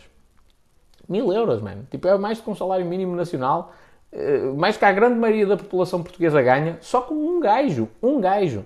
Quando eu tive a reunião final, o gajo disse: Epá, mas eu nestes moldes não quero trabalhar, mas quero que tu me faças uma campanha assim, assim, assim. Eu, pois queres, mas eu não quero trabalhar contigo, independentemente de quanto tu me queiras pagar. Entendes isto? Tipo, o gajo paga, pagava horas, pagava bem, não tinha uma coisa que comigo é imperativo para trabalhares comigo, que é honestidade. Não, pelo menos do meu ponto de vista, não, não tenho um nível de honestidade que eu considero que é o mínimo aceitável. Uh, e isto é uma coisa relativa, fica por aí. E eu decidi que não queria trabalhar com ele. E dei, afastei-me um bocadinho só por um motivo, que é, havia ali alguns funcionários que iam sair da empresa e eu não os queria prejudicar. Tanto é que na reunião que tive com ele nem fui muito agressivo por esse motivo. Uh, e o que para mim vai contra a minha, a minha, a minha maneira de ser, estás a ver? É tipo, a, a reunião final era pela ouvir ali tudo e mais alguma coisa de maneira bruta. Mas eu, isso não me preocupa que eu um dia deste ainda vou falar com ele, à orelha, sim, perto, uh, muito pertinho um do outro, é, para ele perceber mesmo a minha posição em relação a algumas atitudes dele. Uh, pronto, e avançando. O gajo, mesmo não querendo trabalhar comigo nos mesmos moldes, queria que eu continuasse a trabalhar com ele. E nem se falou em preço, mano. Nem se falou em reduzir preço ou não, não sei o quê. Fui eu que disse, não. Segue a tua vida ou siga a minha. Não. É tipo, tu querias namorar com uma mulher e ela disse assim, eu não quero namorar contigo. Amigo, não adianta tu andares ali a trocar argumentos. Quando ela diz, eu não quero namorar contigo, ela tem uma certeza. Ela não disse, pá, não sei e tal. Não, ela disse, eu não quero namorar contigo. Ela não vai namorar contigo, independentemente dos argumentos que tu apresentaste. É, não, não, não existiu aquela química. Ela não vai namorar contigo. E aqui é exatamente igual. Se eu te disser não, é não. Mano, há gajos que me mandam e-mails que nem recebem orçamento. Eu não sei que, porque é que eles mandam. Se calhar andam só a tentar saber preço e coisas do género. Eventualmente até pode ser concorrência. A minha cena é sempre a mesma. É, amigo, gajo marca uma reunião, deixa-me ver as tuas necessidades. Há coisas que eu te consigo ajudar. De graça. E que nem faz sentido eu cobrar dinheiro. Sabes porquê? Porque tu não vais ter estrutura para conseguir dar a resposta àquilo que eu te vou fazer. Simples. Eu tive uma reunião, saí da reunião, mandei uma mensagem ao empresário. Tive a reunião com a equipa dele. Uh, mandei uma mensagem: Olá, esquece de trabalhar comigo, man. Tu não tens a velocidade necessária, não tens a estrutura necessária, estrutura no sentido de pessoal com garra, para trabalhares comigo, man. Esquece. Esquece. Com esta atitude que está aqui a, a, a acontecer, tu não vais conseguir trabalhar comigo. Não vais. Porque a, a quantidade de cenas que eu vou fazer para a tua empresa uh, tu não vais dar resposta. Uma coisa é tu, é tu, imagina, tu tinhas um cliente por dia a entrar para a tua loja dentro, ok? E estás habituado àquele conforto, estás ali 8 horas, grande parte do tempo estás a, a ver Netflix e entrava um cliente longe a longe, um hoje, outro amanhã, outro amanhã, tu estás habituado com aquilo. Outra coisa é eu dizer, olha, de um cliente vão passar a ser mil por dia. Tu no primeiro dia dás em maluco. Mil pessoas a passar aqui, a fazer perguntas, estás em maluco. Não tens estrutura para responder àquilo. Estás a ver? Então isto acontece muitas vezes. Olha, amigo, começa a fazer isto. Ei pai, mas a minha verba é pequenina. Então olha, pegas em 20 euros, mete aí no Facebook e no Instagram. Tal. Só. Mete no botão promover, mano. Faz assim, assim, assim. Faz desta forma. E o gajo, foda-se, este gajo não quer ganhar dinheiro. Não, amigo. É a melhor maneira para ti. Se, se meteres as minhas mãos no meio do processo, tu não vais conseguir dar a resposta. E eu também tenho de ter esse cuidado para ti. Que é, tu tens uma empresa, o boca a boca na internet é espetacular. Consegue pôr o teu negócio a faturar muito. Mas também pode ser muito mau. Que é, se, tu não, se, se eu consigo gerar essa, essa quantidade de pessoas interessadas no teu negócio, nos teus produtos, e eu... E, e tu não consegues dar resposta, o boca a boca vai funcionar contra ti contra ti. O pessoal começa-me a falar em valores de milhares de euros para gastar em campanhas. Sabes quanto é que eu começo a investir? 5 euros por dia. E os gajos, foda-se. Ó espanhol, 5 euros. Está na hora de dormir, espanhol. Aqui o relógio a dizer. 5 euros? Então o gajo falou-te em, em, em milhares de euros mensais e tu vais investir 5 euros por dia. Claro. Primeiro, nunca te acredites naquilo que o cliente está a dizer. a 100%. Comprova primeiro. Faz um teste à resistência, não é? Então, o cliente diz, olha, eu pergunto-lhe, mas tu tens estrutura para dar resposta a 5 mil contactos por dia? Ah, tenho, claro que tenho. E o gajo está a dizer isso porque acredita que tu não vais conseguir isso. Mas eu sei que consigo. E eu mando-lhe 5 mil contactos e ele não consegue responder. Demora um ano a responder. Então o que é que eu faço? Começo pequenino. Começo com 5 euros por dia e gerei 10 ou 15 contactos. Olha, e tal, e tanto contacto, e não sei o quê, pá, já nem consegui ligar a toda a gente. Ah, ok. E às vezes faço de propósito que é, subo mais um bocadinho o orçamento, que é para o pessoal ficar mesmo maluco, do género, e opa, eu não consigo dar resposta e não sei o quê. Tudo bem, então vamos baixar ainda mais. Estás a ver? E eu já fiz o meu teste. Eu não precisei de gastar milhões de euros. Eu não prejudiquei aquela empresa, porque se eu, se eu lhe gero 5 mil contactos e ele não dá resposta, as pessoas vão dizer: esta empresa não é séria, esta empresa não é profissional. Então, eu, apareceu-me um anúncio, eu deixei os meus contactos, os gajos nunca mais me ligaram e o boca a boca funciona contra ti. Okay? Já agora, Vitor, estás a perceber porque é que nós temos visões de negócios completamente diferentes. Okay? Pensa nisto, para os teus negócios, pensa nisto. Porque é isto que faz a diferença, não é? Ei, eu sou um bom profissional, eu trabalho bem. Olha, nem de propósito. O Gary Vee dizia assim no audiobook dele: Toda a gente pode tocar piano, mas nem toda a gente vai ser o Billy Joel. É? Transpondo assim de uma maneira mais, mais simples. Toda a gente pode tocar piano, toda a gente pode ser um bom pianista, toda a gente pode chegar a um nível elevado de, de, de execução ao piano, mas nem toda a gente vai ser um Mozart. Estás a ver? Não quer dizer que tu não possas ser um Mozart um, ou, ou alguém tão valioso para a música como o Mozart. Mas isso já é o topo, já é o 1% dos 1%, não é? De, então, pôr isto aqui numa maneira mais clara, que é 99% da população anda ali na média. 1% chega ao topo, ok? E dos que chegam ao topo, tu tens o 1% deles, que é 99% estão ali no nível de topo, mas são similares entre si e tens ali 1% daquelas pessoas que se destacam. Então ser o 1% dos 1% é elite, não é? Isso nem toda a gente vai conseguir. O próprio Gary Vee, que é um gajo que é defensor da produção de conteúdo e não sei o que, diz: teres um bom conteúdo só não é suficiente. Okay? Porque é que tu vês gajos do marketing digital a falar sobre os mesmos temas que eu e eu ganho vantagem em relação a eles? Vou-te explicar. Uma coisa muito simples. Carisma. Para bem ou para mal, eu, eu sou um gajo carismático.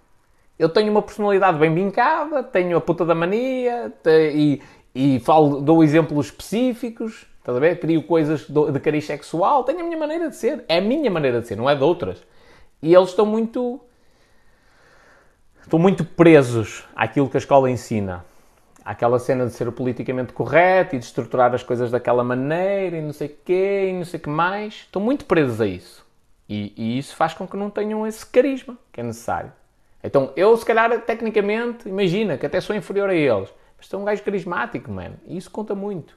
Portanto, olha para as coisas de uma maneira diferente. Tens uma maneira muito negativa de ver a vida. Estou a dizer isto para te ajudar, não é uma crítica. Tens uma maneira muito negativa de ver a vida e, e foi uma cena que eu sempre disse, sempre me revoltou, mas desde que sou adolescente, man. Que é, eu tenho uma visão sobre negócios, não estou a dizer que está correta ou está errada, diferente. E muita gente não valorizava isso. E cada vez mais, cada vez mais, eu começo a perceber que eu tinha razão naquilo que eu estava a dizer. Hoje, com uma maturidade diferente, na altura era um adolescente. Mas ninguém valorizava isso porque eu era miúdo. O que é que eu te estou a dizer? Eu posso ser mais novo do que tu, isso não significa que tu saibas mais do que eu, tenhas mais experiência do que eu. Okay? Experiência em determinadas áreas. É lógico que, sei lá, és trolha ou camionista, és camionista, tens mais experiência de andar num caminhão do que eu. Ok. Mas, é, é, aí já tive um negócio, tudo bem. Foi bem sucedido? Ei, pá, não tive ali alguns dissabores. Ok. Eu posso estar a criar o meu primeiro negócio e posso ter uma visão de, de negócio como empresário muito melhor do que a tua. A grande maioria dos empresários que tu tens em Portugal são pequenas e médias empresas pequenas e médias empresas. É a cabeleireira, é a esteticista, é a papelaria, é o café. Okay? Os gajos, tu podes, eles podem já estar estabelecidos há 20 ou 30 anos. O tipo de negócio que eles estão a criar é completamente diferente do meu. Estás a ver? Portanto, eh, eh, nós complementamos-nos. Eles têm uma experiência prática que eu, se calhar, ainda não tenho, da mesma forma, já passaram por situações que eu ainda não passei. Não significa que eu não saiba coisas e que eu não tenha uma visão de negócio melhor do que a deles. Portanto, começa a valorizar isto de uma maneira diferente.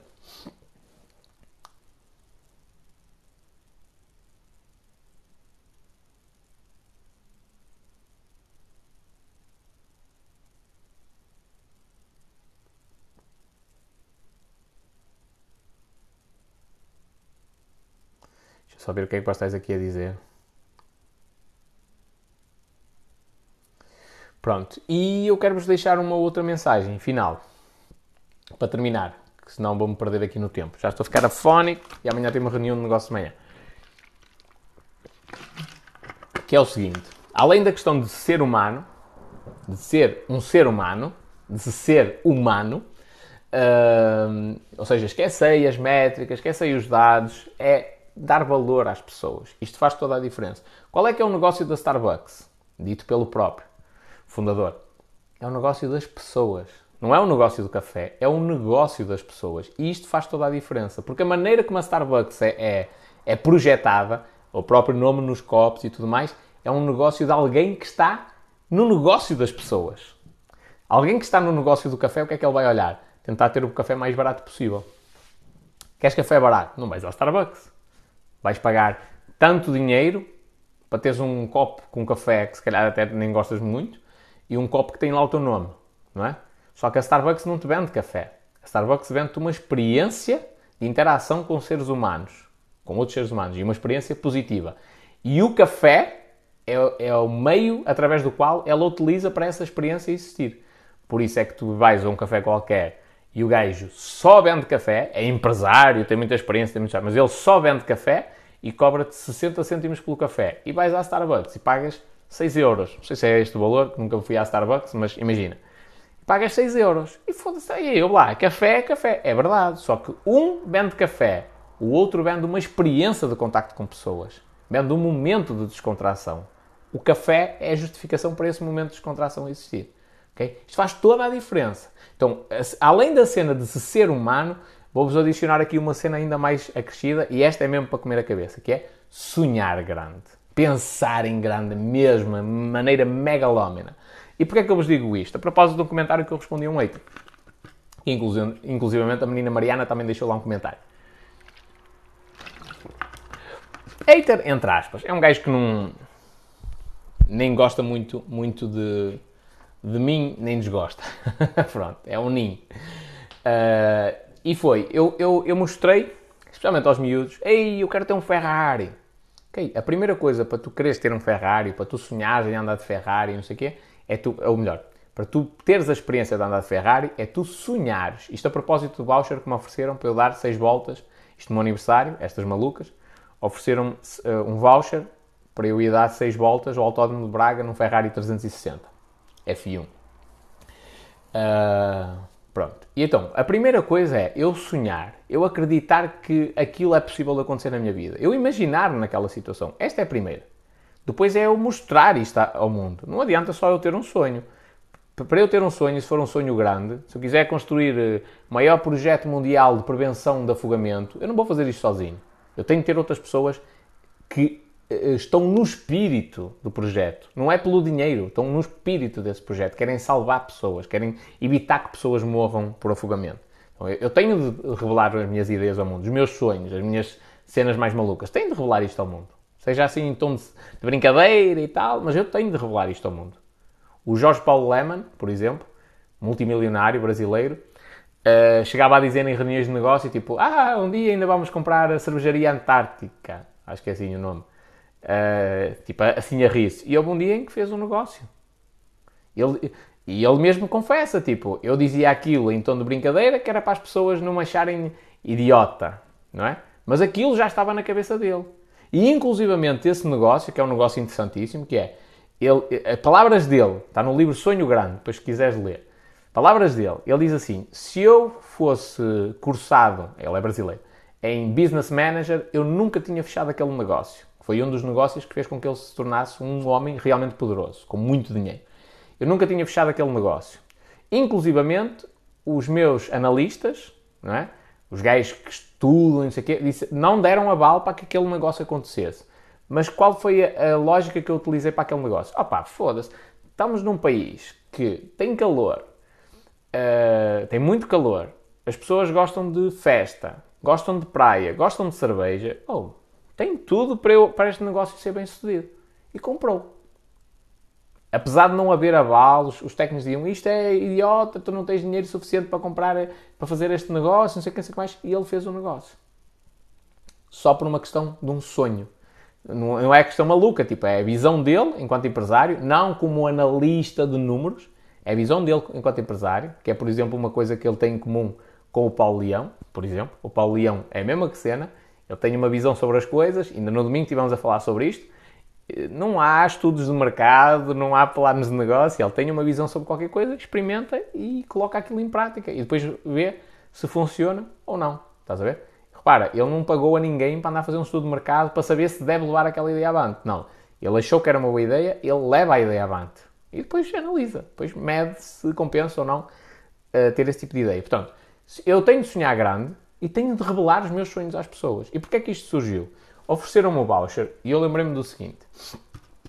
Não como uma cena de agradecer, porque isso eu fiz em live. Desculpa é lá, mas a minha garganta está mesmo off. Uh, não como uma cena de agradecer, porque eu fiz em live. Não como uma cena de me gabar, porque não era esse o objetivo, mas para transmitir aos miúdos que se tu tens um sonho, e ali foi a cena do Ferrari, não foi o perfume, porquê? Porque os miúdos não têm o sonho de ter um perfume, isso está ao alcance deles. Mas sonho, o sonho de andar um Ferrari, de Ferrari, eles têm esse sonho. Então eu gravei uma cena em que mostro parte do voucher, e disse, oh, os teus sonhos começam a acontecer a partir do momento em que tu acreditas neles, acreditas que é possível e a partir do momento em que tu começas a dizer às pessoas. Porque essa, eu só recebi essa prenda porque eu tive a coragem de dizer eu quero isto eu quero ter um Ferrari, eu quero andar de Ferrari. E, e eu falei, inclusivamente, que ia alugar um Ferrari para me preparar mentalmente para comprar o meu. Para, o meu cérebro começar a pensar que aquilo para mim é que é o normal. Andar naquele tipo de carro para mim é que é o correto. E como alguém me ouviu a dizer isto, decidiu oferecer. Neste caso foram várias pessoas, decidiram-me oferecer essa experiência. Estás a ver? Isto só acontece porque eu falei. Porquê é que é importante nós sonharmos grande? E daí o comentário desse gajo. O gajo deixou um comentário do género: Ei, espanhol. Eh, se calhar o melhor até era ler. Ai ai. TikTok.com. E atenção, nada contra o rapaz e eu espero que ele seja muito feliz. Não estou aqui para. para. Para o achincalhar ok? Oh, já dá para ver. Oh, que nice! Já dá para ver as lives. Uh... Já dá para ver. Tens a ouvir? Será que já dá para fazer lives também? Nice. Oh? Já dá para ver as lives. Espera. Já dá para ver as lives na versão web da, do TikTok. Os teus sonhos Pronto. E, o, e o, o rapaz respondeu-me assim. Respondeu-me assim. Sonhar com um Ferrari, ao espanhol, sonha mais alto. Ok? E eu respondi-lhe uh, uh, respondi com uma pergunta, que é, qual é o teu maior sonho? Ele disse, o meu sonho é ter uma vida confortável e com tempo e saúde para usufruir da mesma com a minha família. Ferrari é só mais um carro.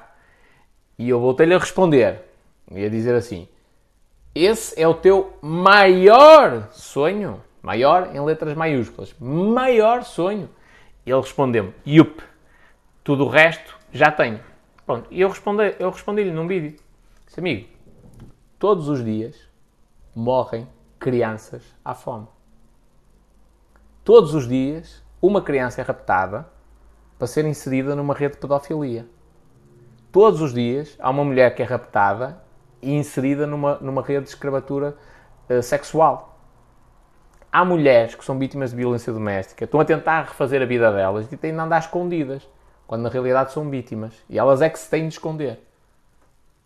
Então, o teu maior sonho é esse? O teu maior sonho é teres uma vida minimamente confortável?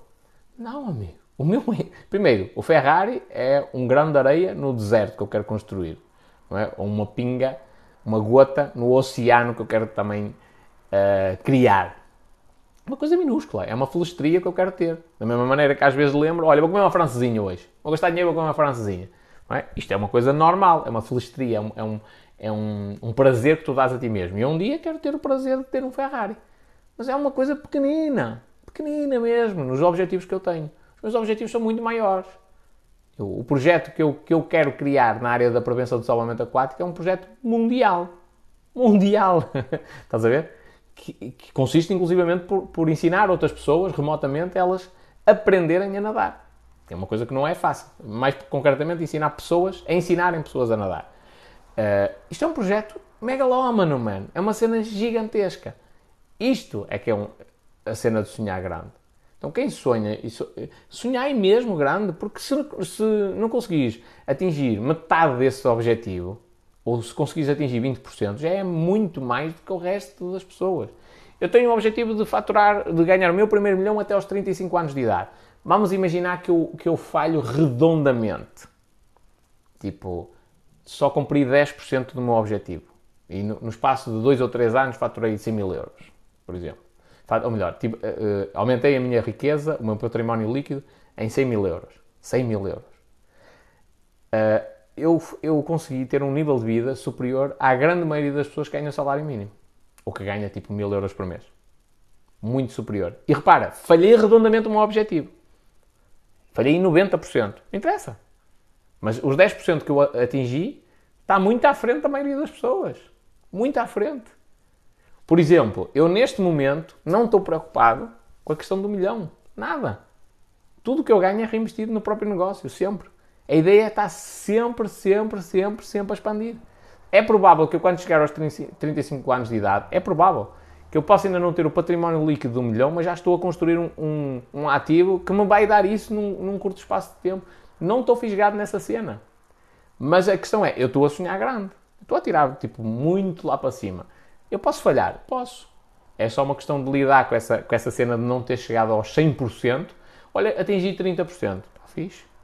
Amigo, se eu atingir 30%, são, do, do milhão são 300 mil euros. Não é mau? É mau? Não. Então sonhai grande. A cena, epá, eu quero uma vida confortável e tal. Isso é uma desculpa de fracos. Fracos. Porquê? Simples. Porque quando tu tens um nível. Uh, tu, uh, uh, a, cada, a cada degrau que tu sobes na tua escalada para o sucesso, o nível de risco vai aumentando. Não é? As decisões começam a ganhar um peso muito maior. Uma coisa é tu começares a empreender um negócio e investiste mil euros, não é? E outra coisa é esse negócio já valer 10 milhões e tu dás um salto em que arriscas tudo. E quando perdes, não perdes mil euros, perdes 10 milhões. E, e, perdes a mama que tu tens naquele momento, de um negócio que te dá, sei lá, um milhão de lucro direto a ti por ano, por exemplo. Então, a cada, a cada novo salto, tu tens de, de assumir um nível de risco diferente. Por isso é que a grande maioria das pessoas começa a empreender, tem garra, sobe até um patamar considerável, não é? E depois fica ali para o resto da vida. Não sai dali. Porquê? Porque não têm competência para, para fazer mais? Porque o mercado não possibilita que eles cresçam? Não. Porque dali para a frente eles têm de assumir um risco. E atenção, não há nada de mal da pessoa não querer assumir esse risco. Chega, para mim isto chega, está tudo. Só que esse, essa cena de não assumir o risco, normalmente, é uma fraqueza. Porquê?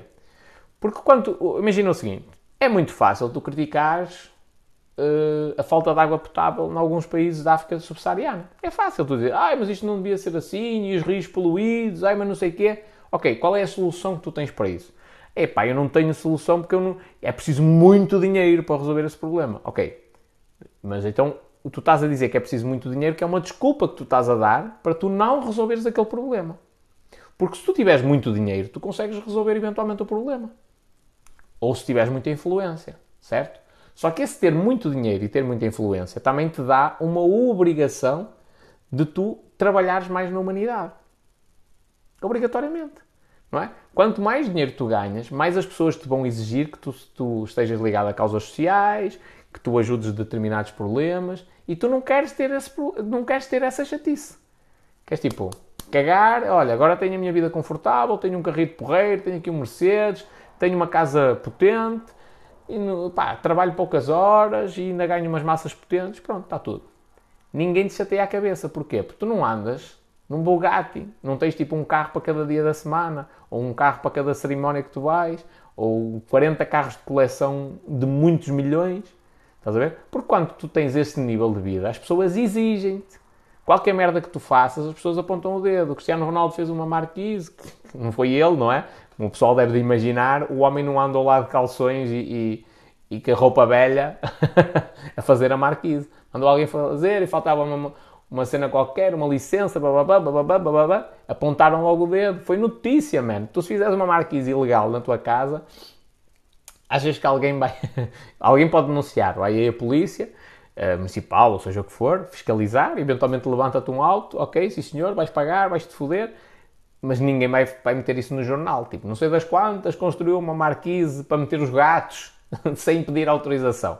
O Cristiano Ronaldo, com a exposição que tem, tudo é alvo de, de, de escrutínio, man.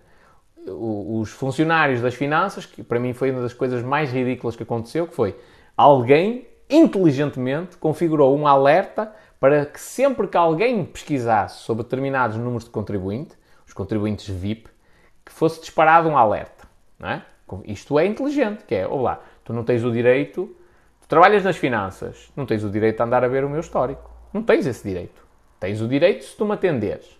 E até podes cruzar-te com a minha informação e ver essa informação, isso pode ficar na tua memória, tudo bem. E não podes revelar a ninguém, não é? Em teoria, mas como outro, chegas a casa, falas com alguém, tranquilo. Mas tu não tens o direito de, ah, porque eu trabalho nas finanças, porque eu trabalho no centro de saúde, porque eu trabalho não sei onde, vou ver o histórico desta pessoa. Não tens esse direito.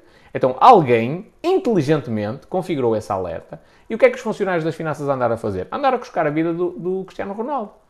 Não é legítimo. Não podem fazer isto. Mas, qual, porque é que isto é ridículo? Eles fizeram isso, aquilo disparou um alerta, foram chamados à atenção. Quem é que se demitiu? O gajo que implementou esse sistema inteligentíssimo, que é um sistema para salvaguardar uh, uh, um direito de um cidadão português, que é o Cristiano Ronaldo, tal como eu, tal como cada um de vós, tem o direito que ninguém anda a escolher a vida dele. E eu aproveitar-se indevidamente de uma determinada posição, ou de um posto, ou de acesso a determinadas ferramentas informáticas, para ver o que é que acontece na vida dele. Mas, no nível em que ele está, repara, as pessoas são malucas ao ponto de andarem a procurar nas ferramentas que uh, uh, o Estado disponibiliza se o gajo tem receitas passadas pelos médicos, o que, é, o que é que ele declarou na, na, declaração de IRS. O pessoal é maluco ao ponto de andar a pesquisar esta cena. Estás a ver? Olha o que é que a exposição provoca. É? O gajo não pode ir ao café numa situação normal. O gajo anda toda a gente a ver se ele foge aos impostos ou não. pronto. E, e, e uh, o, o, Rui diz aqui: Ah, mas isso é altamente discriminatório. Rui, este é o conceito de equidade. Não é? Da mesma maneira que uma pessoa que tem uma deficiência física, ela é discriminada. Ela tem uma diferença, certo? Certo. A lei tem, prevê, inclusivamente, apoios específicos para pessoas que têm uma deficiência. Para quê? Para uma questão de equidade, integração daquele cidadão que tem uma, algo diferente, mas vamos integrá-lo dentro da sociedade para ele ter os mesmos direitos dos outros cidadãos. É altamente discriminatório? Não. Isto é o conceito de integração. Isto é o conceito de equidade. E o conceito de equidade aplicado na questão da riqueza é exatamente o mesmo, que é o cidadão comum Toda a gente se está a cagar para o IRS dele. Tu estás a cagar para o meu IRS, eu estou a cagar para o teu e, e nós todos não queremos saber do IRS uns dos outros. Ok. Porquê é que eu hei de querer saber do, do IRS do Cristiano Ronaldo? É só que escolhi isso.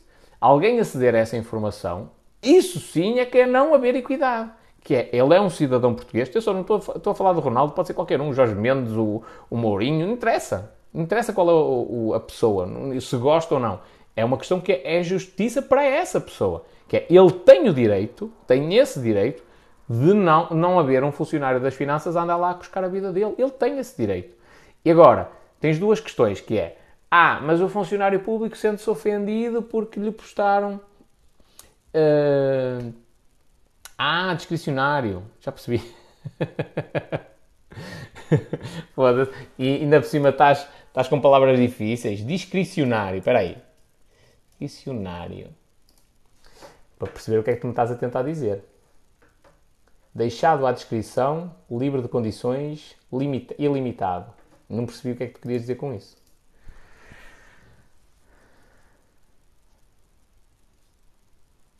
Porque é ele e não outro gajo, um gajo rico qualquer. Porque o gajo das finanças. Não percebi o que é que tu querias dizer com discricionário. Percebi mesmo o gajo das finanças, o outro gajo multimilionário. Olha, eu tenho, eu tenho gente muito conhecida que são multimilionários e os gajos das finanças não andam lá a buscar a vida deles. Porquê? Porque eles são multimilionários, mas são empresários que estão no mundo dos negócios, mas não aparecem e ninguém anda a escolher a vida deles. Ou ninguém, ou grande parte das pessoas não tem esse interesse. O Cristiano Ronaldo, qualquer funcionário das finanças, olha, foda-se, deixa ver aqui a, a ficha do Cristiano Ronaldo e ver o que é que ele anda a declarar. Não é justo, não é, não é, não é não há equidade nisto. Ele tem a direito a essa privacidade.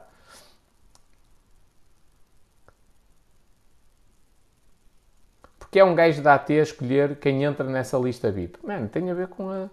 Primeiro, aquilo não é uma lista VIP. Isto é um, filme. Eu não, nunca percebi esse filme, mano. Tipo, a nível, a nível de gestão, isso faz todo o sentido, não é? Olha, vou-te dar aqui um exemplo. Vou-te dar aqui um exemplo. Eu. eu... Imagina que tu és um cliente meu, especial. Eu disse, epá, este, eu, o Rui produz conteúdo na internet. Eu, olha, tu não sabes quem são os meus clientes, por exemplo. Tens alguns que já dá para saber, mais ou menos. Mas tu não sabes quem é são os meus clientes. Porquê? Porque eu tenho vergonha de dizer que eles são os meus clientes? Não. Porque é uma estratégia minha. Eu sou politicamente incorreto. Eu, como um nome espanhol, tenho uma imagem de marca que é a imagem do gajo que mete o dedo na ferida. E isso não significa que as, as, empresas. Primeiro, não significa que eu não consiga ser de outra maneira e de falar com um tom diferente, noutro contexto. Uh, e as empresas que estão associadas a mim nem sempre querem estar associadas a esta rebeldia. Estás a ver? Eu não digo quem são os meus clientes. Um gajo que trabalha comigo não vai andar a revelar. Se revelar, está fodido. É obrigatório. Tipo, este sigilo faz parte do meu negócio. Epá, mas eu quero saber espanhol. Pá, queres saber? Não, não sabes. Simples. E, e, quem aceder à informação, contabilistas e coisas do género, tem este pacto de confidencialidade comigo. Não pode andar aí a revelar. É pá, mas eu, eu, mas, eu, eu, mas as pessoas estão. Não pode andar a revelar. Estás a ver? Uh, e porquê é que é alguém? Olha, por exemplo, como é que eu. Imagina o seguinte: imagina que eu, agora vamos colocar isto noutros moldes. Eu até não, nem me importo de dizer alguns dos clientes. Alguns. Outros eu defino que uh, não vou revelar o nome deles porque é um gajo mais conservador e eu não quero que a imagem dele esteja associada à minha. Já outra empresa que já é mais arrojada já pode estar associada à minha imagem, estás a ver? Quem é que define isso? Sou eu. Com base em quê? Nos meus critérios, mano. Olha, pá, este gajo é conhecido, Cristiano Ronaldo é multimilionário, é conhecido, tal. Olha, o Window, o Window e o Numeiro e não sei o quê caíram agora numa, numa cena qualquer, anda toda a gente a falar deles, é provável que algum funcionário das finanças vá pesquisar sobre isso até para vender informações aos jornalistas, que é o que acontece muitas vezes. Uh, vamos adicioná-los à lista. Ah, é porque eles são muito importantes. Não, mano, estão na, na de cima. Daqui a 5 anos, 10 anos, ninguém se lembra deles. Eu, eu não percebi isto. isto é, aliás, isto é das coisas mais ridículas, mais ridículas, que eu vi acontecer no nosso país. Que é, o país, alguém inteligentemente, não faça a mínima ideia de quem seja, e vós já sabeis que eu para a função pública não tenho problema em apontar o dedo, mas alguém de uma maneira extremamente inteligente criou um mecanismo para prevenir que o funcionário uh, uh, usasse indevidamente a posição que tem e o poder que tem para aceder a dados confidenciais de um contribuinte, que é um cidadão português, independentemente de ter muitos milhões ou não, está na política, está no futebol, está não sei o quê, é um cidadão português, tem direitos. Alguém criou inteligentemente um sistema que não é um sistema de penalização, é de alerta para uh, chamar a atenção para uma conduta indevida de algum funcionário. O sistema funcionou na perfeição, disparou os alertas, as pessoas foram chamadas à atenção, fizeram barreiro e quem se demitiu foi o gajo que foi inteligente no meio desta situação toda. Isto é, é ridículo, minha gente. Mas isso é o nosso negócio, logo mandamos nós. Man, a função pública tem de ser igual. Por isso é que o sistema não funciona por causa disso.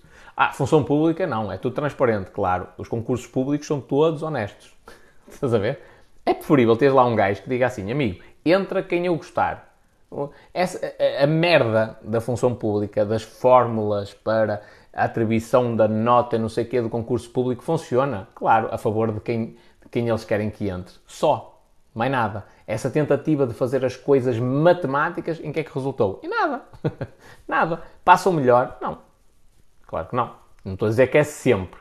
Não estou a dizer, passam melhor? Não, na maioria das vezes não. Passa o gajo para quem aquilo está feito, organiza-se as coisas de maneira a que a coisa seja. Eu, amigo, eu, eu no dia em que fui a uma entrevista fiquei a saber que tinha passado e que era eu que ia passar em primeiro lugar. Queres melhor do que isto? ah, eles agora. A, a, resposta que me deram foi mesmo esta: Amigo, eles agora vão lá fazer as contas e tal, que é para tu ficares em primeiro e as outras duas pessoas que vão passar ficarem em segundo e terceiro. Foi isto. E atenção, eu não tinha cunha. E hoje percebo porque é que eu passei em primeiro. Que era para, para, para aquilo dar mesmo a ideia de que foi mesmo um concurso que não foi falseado. Porque os três lugares que abriram era, estavam prometidos para três pessoas e no meu caso surgiu uma vaga, porquê? Porque uma das pessoas a quem estava prometida esse cargo, que ia entrar nessa posição, 15 dias antes do concurso, da, da, da prova, da primeira entrevista, colocou o telemóvel a filmar no balneário das professoras, numa piscina. É? E foi descoberto, foi caso. E perante toda aquela situação, como é lógico, não iam passar. Aquilo deu uma cagada gigantesca. O que é que o poder político fez? Abafa o caso, calou. Ninguém chama a polícia nem nada.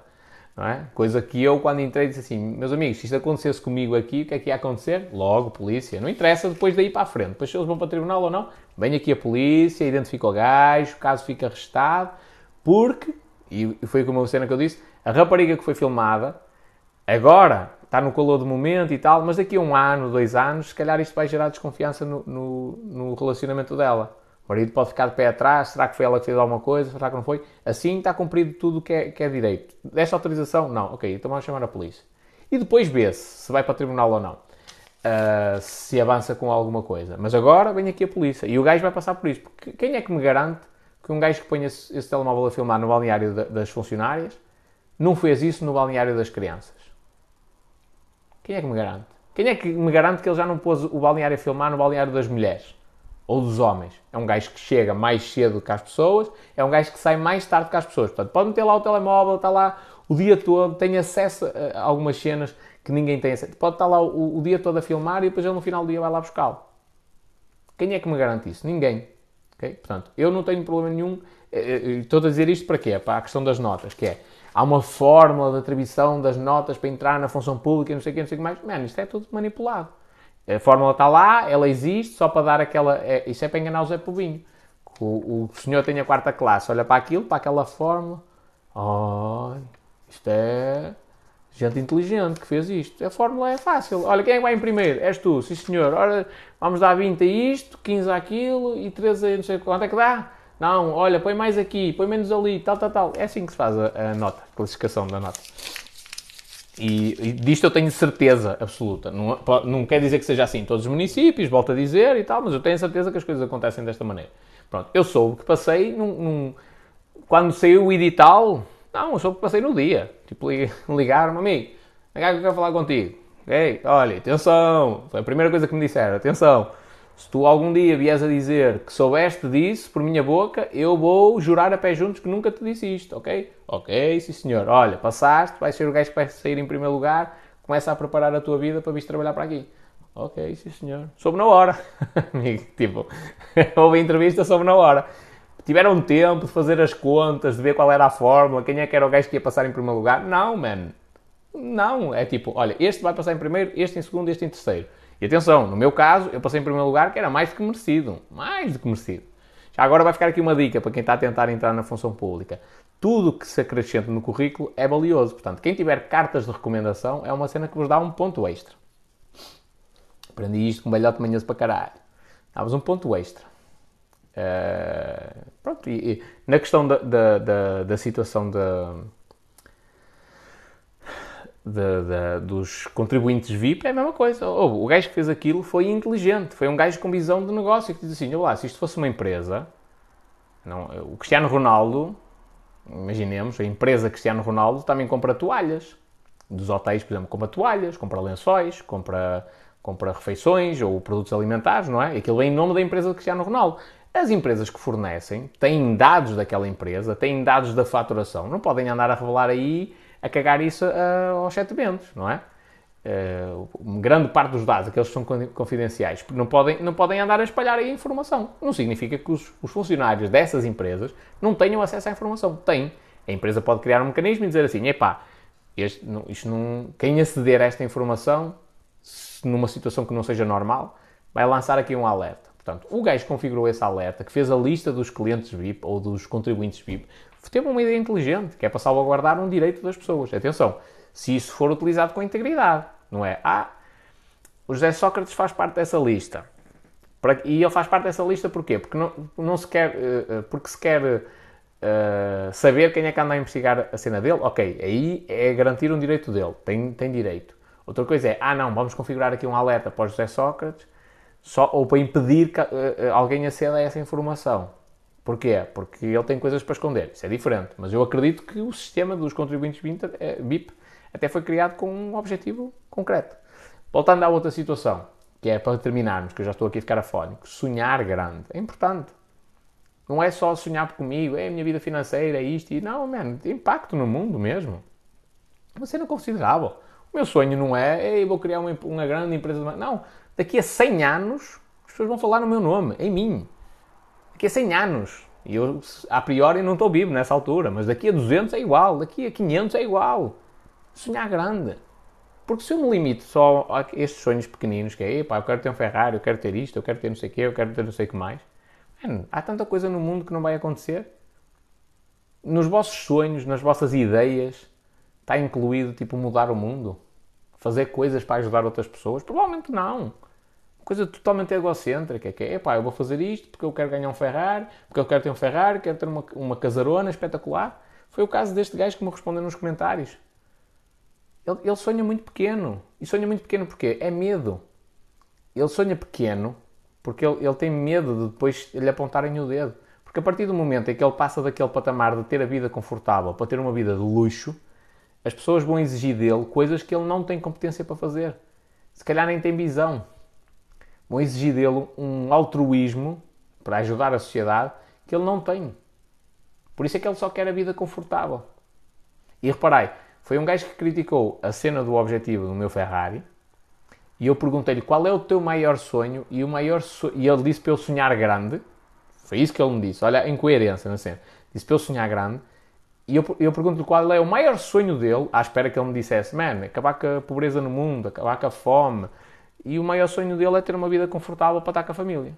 Pá, isso é egoísmo.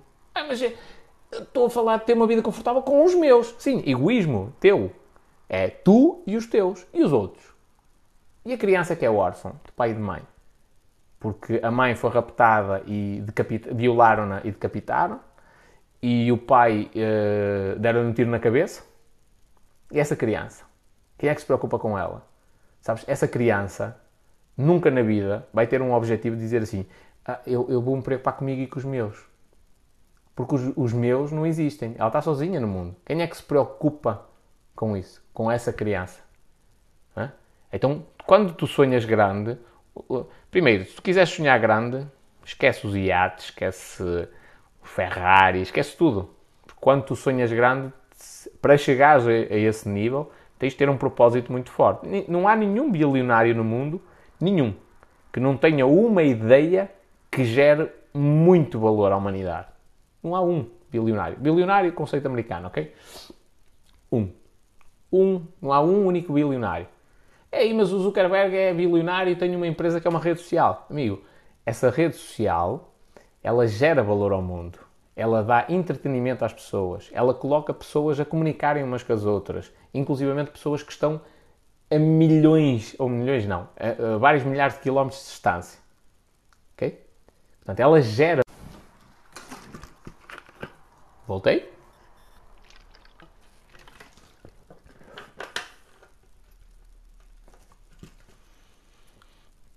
Voltei, voltei, voltei. Pronto. Já o gajo que, que, que, que não sonha nesta dimensão, ele, ele, normalmente vai tender a criar um negócio pelo lucro. Ok? Então há, há dois tipos de, de, de, visão em relação ao negócio. Alguém que cria um negócio para gerar valor e alguém que cria um negócio para gerar lucro. Faz diferença entre um e o outro. Aquele que, que, que tende a criar um negócio só pela questão do lucro, até pode ter um negócio bem sucedido, mas dificilmente vai, vai ter um negócio gigantesco, ok? Aquele que cria um negócio para gerar valor, sim. Normalmente são os que são os unicórnios, não é? São os que vão para a casa dos bilhões. Okay? Então, a pensar, pensar em grande. Mas que não seja só pela questão de, epá, para eu ter melhores condições. Não, man, quanto mais dinheiro tu tiveres, Man ou mulher? Homem ou mulher? Quanto mais dinheiro tiveres, melhor é. Mais pessoas podes ajudar. Olha a frustração que é eu hoje estar aqui em Rebordosa e me vir assim à cabeça, tipo, fogo, há crianças em África que estão a passar fome. O que é que eu posso fazer hoje? Nada. Praticamente nada. Ai, posso dar 1 euro, 10 euros, 20 euros, 100 euros. Ok, vai resolver o problema? Não. Ah, eu posso mandar alimentos para a África. Vai resolver o problema?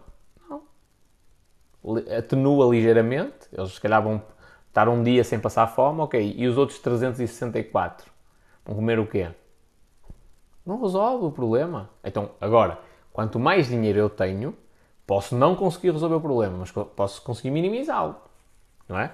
Eu posso não conseguir resolver o problema da fome diretamente, mas eu posso abrir uma empresa num país uh, carente e posso dar emprego a 100 famílias. E são menos 100 famílias que passam fome. Okay? Às vezes, mesmo com um objetivo comercial, com o objetivo de ganhar dinheiro, abrir uma empresa na Malásia, não é? ou no, no, na Indonésia, e vou ter um custo de fabrico baixíssimo. Ok, mas mesmo assim eu tenho, uma, eu tenho um impacto social ali. Porque eu podia ter aberto essa empresa noutro país. E se calhar é um país com menos pobres. Também é um país barato, mas com menos pobres. O que é que ia acontecer? Eventualmente eu não, eu não conseguia resolver o problema do primeiro país. Então eu posso abrir um negócio em vários países e ajudar pessoas através do próprio negócio. Porque, querendo ou não, a grande maioria das pessoas não vai empreender. É preciso ter um espírito de sacrifício muito grande, é preciso ter uma, uma capacidade de, de gestão uh, emocional grande.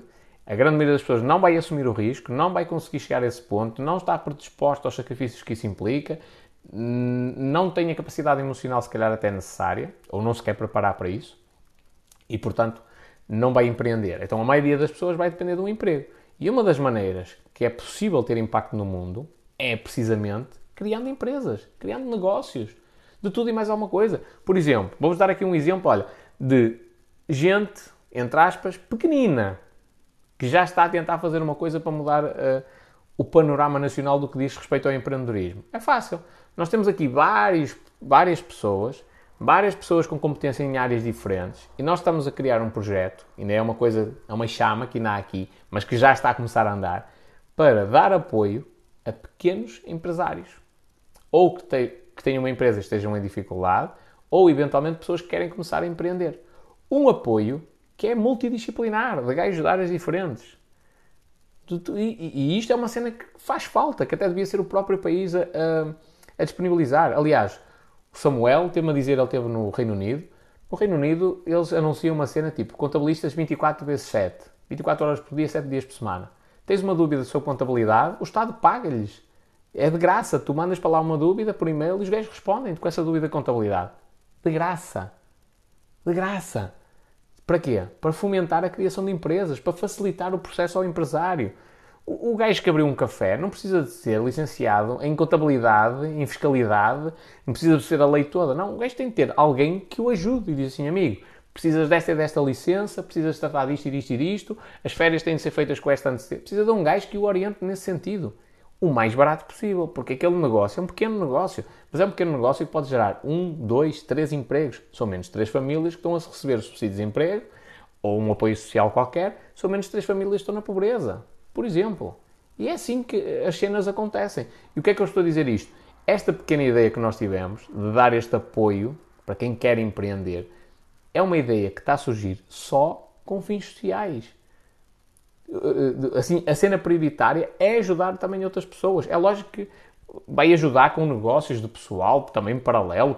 Que, se eu estou ligado a essa, essa, essa ideia, se eu tenho uma empresa de marketing, é lógico que há pessoas que dizem assim: olha, agora tu ajudaste-me e agora eu também quero recompensar, digamos assim, quero os serviços da tua empresa. É lógico que isto também acontece, mas isso é a cena colateral. A cena principal, eventualmente, é, é realmente a, a questão de ajudar pessoas. E isto numa pequena escala. Agora imagina que eu tenho 10 mil milhões de euros no meu, no meu de património líquido. Eu tenho uma, uma, capacidade de criar um projeto deste, em vez de ser assim pequenino, criar um projeto muito maior, em que além de prestar apoio técnico, se calhar posso investir nessas empresas. Um português qualquer, tipo eu, maluco, cheio de ideias e não sei o quê, que quer criar um projeto para competir com empresas de Silicon Valley, e não tem capacidade para chegar, para, para construir esse projeto, eu digo assim, olá, Paulo, enterra aqui não sei quantos milhões, pode ser? Eu gajo, está tudo. Então, quanto mais dinheiro eu tiver, mais pessoas eu posso ajudar. Melhor, mais, mais impacto eu posso ter no mundo. Portanto, sonhar em grande, em ganhar muito dinheiro mesmo. A cena é, é até, é, só não podes é trabalhar pelo dinheiro. Essa é que é a cena principal. Quando tu trabalhas pelo dinheiro, estás outra vez na corrida dos ratos. Estás na cena de ganhar dinheiro, eu quero ser mais importante e ter muito mais dinheiro. Ou oh, o que é que vais levar daqui para fora de, quando partires deste mundo? Nada. Nada. Vais levar rigorosamente nada. Ganhaste o dinheiro todo e a tua família vai gastá-lo, se calhar, numa ou duas gerações. Torra-te a massa toda. Então, impacto no mundo. Sonhar grande.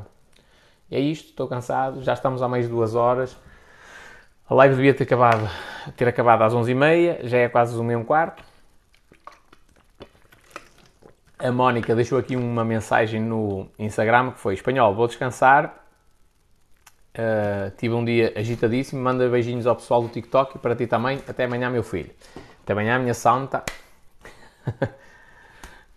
e vai descansar que é preciso. Pronto. Então, sonhar grande. Sonhar grande e tema principal da live é, gente, esquecer os números. Eu não quero saber, não sei das quantas. Ah, 80% das pessoas que se licenciaram têm um nível de vida superior. Mano, eu não quero saber dos 80%. Percentagem é para tu tentares entrar na média. Eu quero ser a exceção, quero ser o gajo excepcional.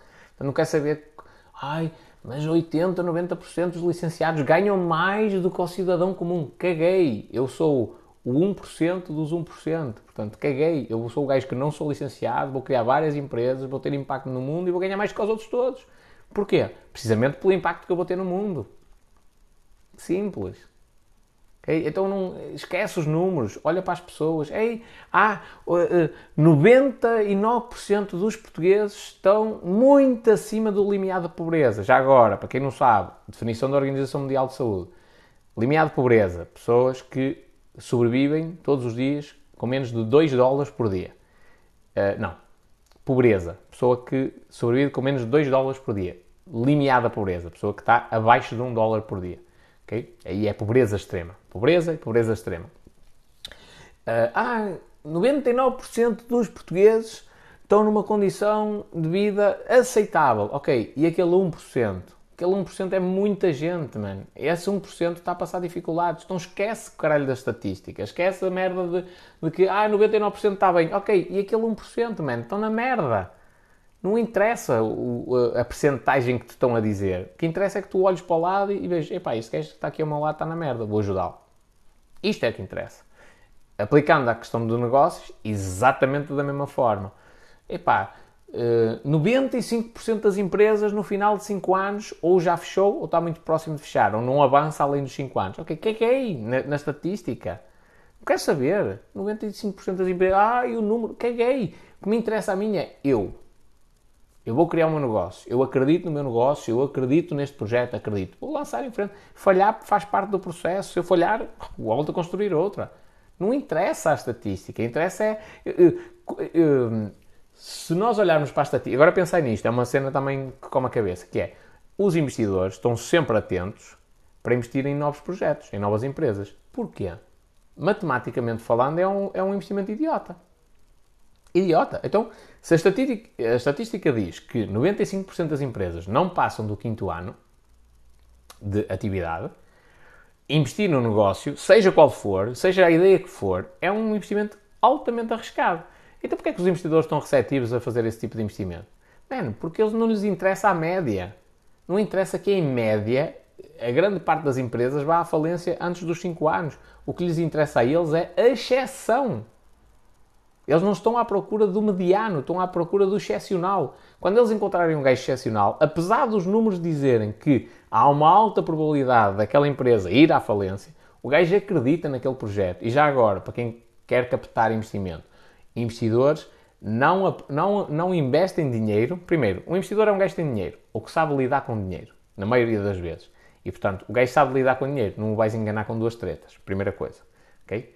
Portanto, o gajo não é burro, não vai meter dinheiro na tua mão só porque tu és boa pessoa e tens os olhos bonitos.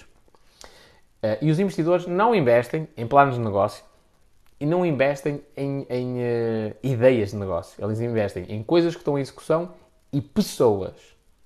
Porque uma coisa é tu dizer assim, está aqui uma ideia toda espetacular e não sei que, não sei o que mais. Outra coisa é tu teres tomates para enfrentar toda a gente para colocar essa ideia em prática e é, ter, é tu teres tomates e resiliência para estar durante 5, 10, 15 anos sem férias, a trabalhar 12 horas por dia, 7 dias por semana. Isso é uma diferença muito grande, não é? Ainda ontem se falou aqui de férias, E o pessoal a dizer, ei pá, tirei férias, e dizer, pois é verdade, nem sempre é possível. Concordo com isto, as férias às vezes dá jeito para o pessoal desanuviar e não sei, mas nem sempre é possível. E é muito fácil um gajo, mas isto, eu, eu estou-vos a dizer isto com toda a legitimidade, que eu ligo com o pessoal que tem estas questões todos os dias, sem exceção. pessoal, ei pá, eu tenho uma boa ideia, tenho aqui um grande projeto, dá para ganhar muitos milhões, mas falta-me investimento. Ok, não há assim grande problema. O dinheiro está aí e as pessoas estão receptivas a investir. O teu projeto é que não é bom. Ah, e os bancos não me emprestam dinheiro. Claro, nem vão emprestar. O teu projeto não é bom. Os números dizem o contrário. E os gajos não investem em, em na tua ideia. Eles investem num, num, num gajo que tem garra. Uh, ainda hoje de tarde me disseram assim, ó oh, espanhol, como é que tu consegues ter consistência, mano, para fazer uma live todos os dias? E a minha resposta foi, man, é preciso ser maluco. Para fazeres isto que eu estou a fazer, ei, parece uma merda simples. Não, atenção, eu faço uma live, não é para vir aqui fazer dancinhas e falar da Casa dos Segredos. É? Faço uma live que tem um, um, uma projeção para alguma coisa. Ou estou a falar com alguém, que implica às vezes um estudo prévio de minha parte sobre aquela temática ou, e ter alguma habilidade para fazer as pergun perguntas à pessoa, não é? Portanto, eu, eu vim para aqui e agora isto já está a chegar a um nível profissional. Deixa eu ver se é este. Já tenho um papelzinho com com tudo o que vou falar. Ó, ok? Já está tudo esquematizado, já estamos no nível Pro. Ó, está aqui. Esquece os números. Gary Vee versus o Google Analytics. Ter tomates, eh, ou melhor, seguir o que a nossa intuição, os nossos dados nos falam, ou seguir o que os dados do, do Google Analytics dizem. Não olhar para o perfil, para as métricas do perfil durante o primeiro ano, que é para não te frustrar. Mãe Teresa Calcutá, a história da menina pobre, também vos contei. Olhar nos olhos, esquecer as percentagens. Há aqui uma situação que eu não contei, mas acho que também não, não, não se adequa muito. Depois, ser humano e sonha grande. Eu falei tudo isto. Tipo, isto tem uma esquematização, ok? Para fazer isto todos os dias é preciso ser maluco. Há outra forma de dizer isto. Tanto é que até a mim isto me faz confusão. O que é que eu vou ponderar no futuro para me, para me desgastar menos? É, eu, eu vou passar as consultorias, provavelmente é isto que vai acontecer. As minhas consultorias todas vão passar a ter um valor e vai ser um valor considerável. Mas eu dou consultorias gratuitas em live. Ou seja, eu analiso negócios, dou sugestões relacionadas com marketing em live. Ou seja, eu produzo conteúdo, ao mesmo tempo ajudo pessoas. Quem quiser um apoio mais um a um personalizado, tem um valor por, consultoria e, pá, e, e, e, é um valor considerável, estás a ver? Ou seja, quem, quem quer esse tipo de apoio já é uma coisa que tem mesmo de ser tipo específico. Que é para eu conseguir ter uh, liberdade. E isto para quê? Para eu não ter tanta preocupação de esquematizar uma aula. Para fazer isto, para estar aqui a falar com esta cena, pensar em tudo, organizar as coisas, eu tenho de ser maluco. Para fazer isto todos os dias, eu tenho de ser maluco. Não, não tem hipótese. Eu sei o nível de jogo em que eu estou. Só para vocês uma noção, em Portugal, os gays do marketing digital, há, eh, não há nenhum a fazer tipo lives todas as semanas de maneira regular. Eles agora vão-vos dar aqui uns cursinhos e não sei o quê, três ou quatro dias, duas ou três semanas, vendem-nos uma cena, desaparece. É? E porquê é que eles fazem isto? Porque o mercado está, é básico. Eu já estou a subir para o patamar, já não é de fazer uma cena uma vez por semana, já estou a fazer uma, já estou para subir para um patamar, perdão, que é fazer uma, uma live todos os dias. Nós fazemos uns cursinhos de marketing digital e os gajos dizem assim, olha, fazes uma live por semana e depois tiras pequenos conteúdos e partilhas um vídeo por dia. Mano, eu partilho uma live por dia. e esta já vai em 2 horas e 15, quase. 2 horas. Uma live por dia. Tipo, se vós pensares bem, até na televisão, não há ninguém maluco a fazer isto todos os dias. O gajo que apresenta o telejornal não trabalha 7 dias por semana. Trabalha 5 e dos outros dois dias é outro colega qualquer o Goixa, a Cristina Ferreira, os programas da manhã, os da tarde, não é? Funciona de segunda a sexta-feira, tem dois dias de descanso. O espanhol é mais ou menos a mesma coisa, não é um programa propriamente definido, nem é na televisão, mas trabalha sete dias por semana. Chegar a este nível eh, eh, de, de loucura é uma cena insana até. Já estivemos aqui até às quatro e meia da manhã, já aconteceu. E eu já devia estar a dormir, inclusivamente pronto, isto para, para, vos dizer o que é.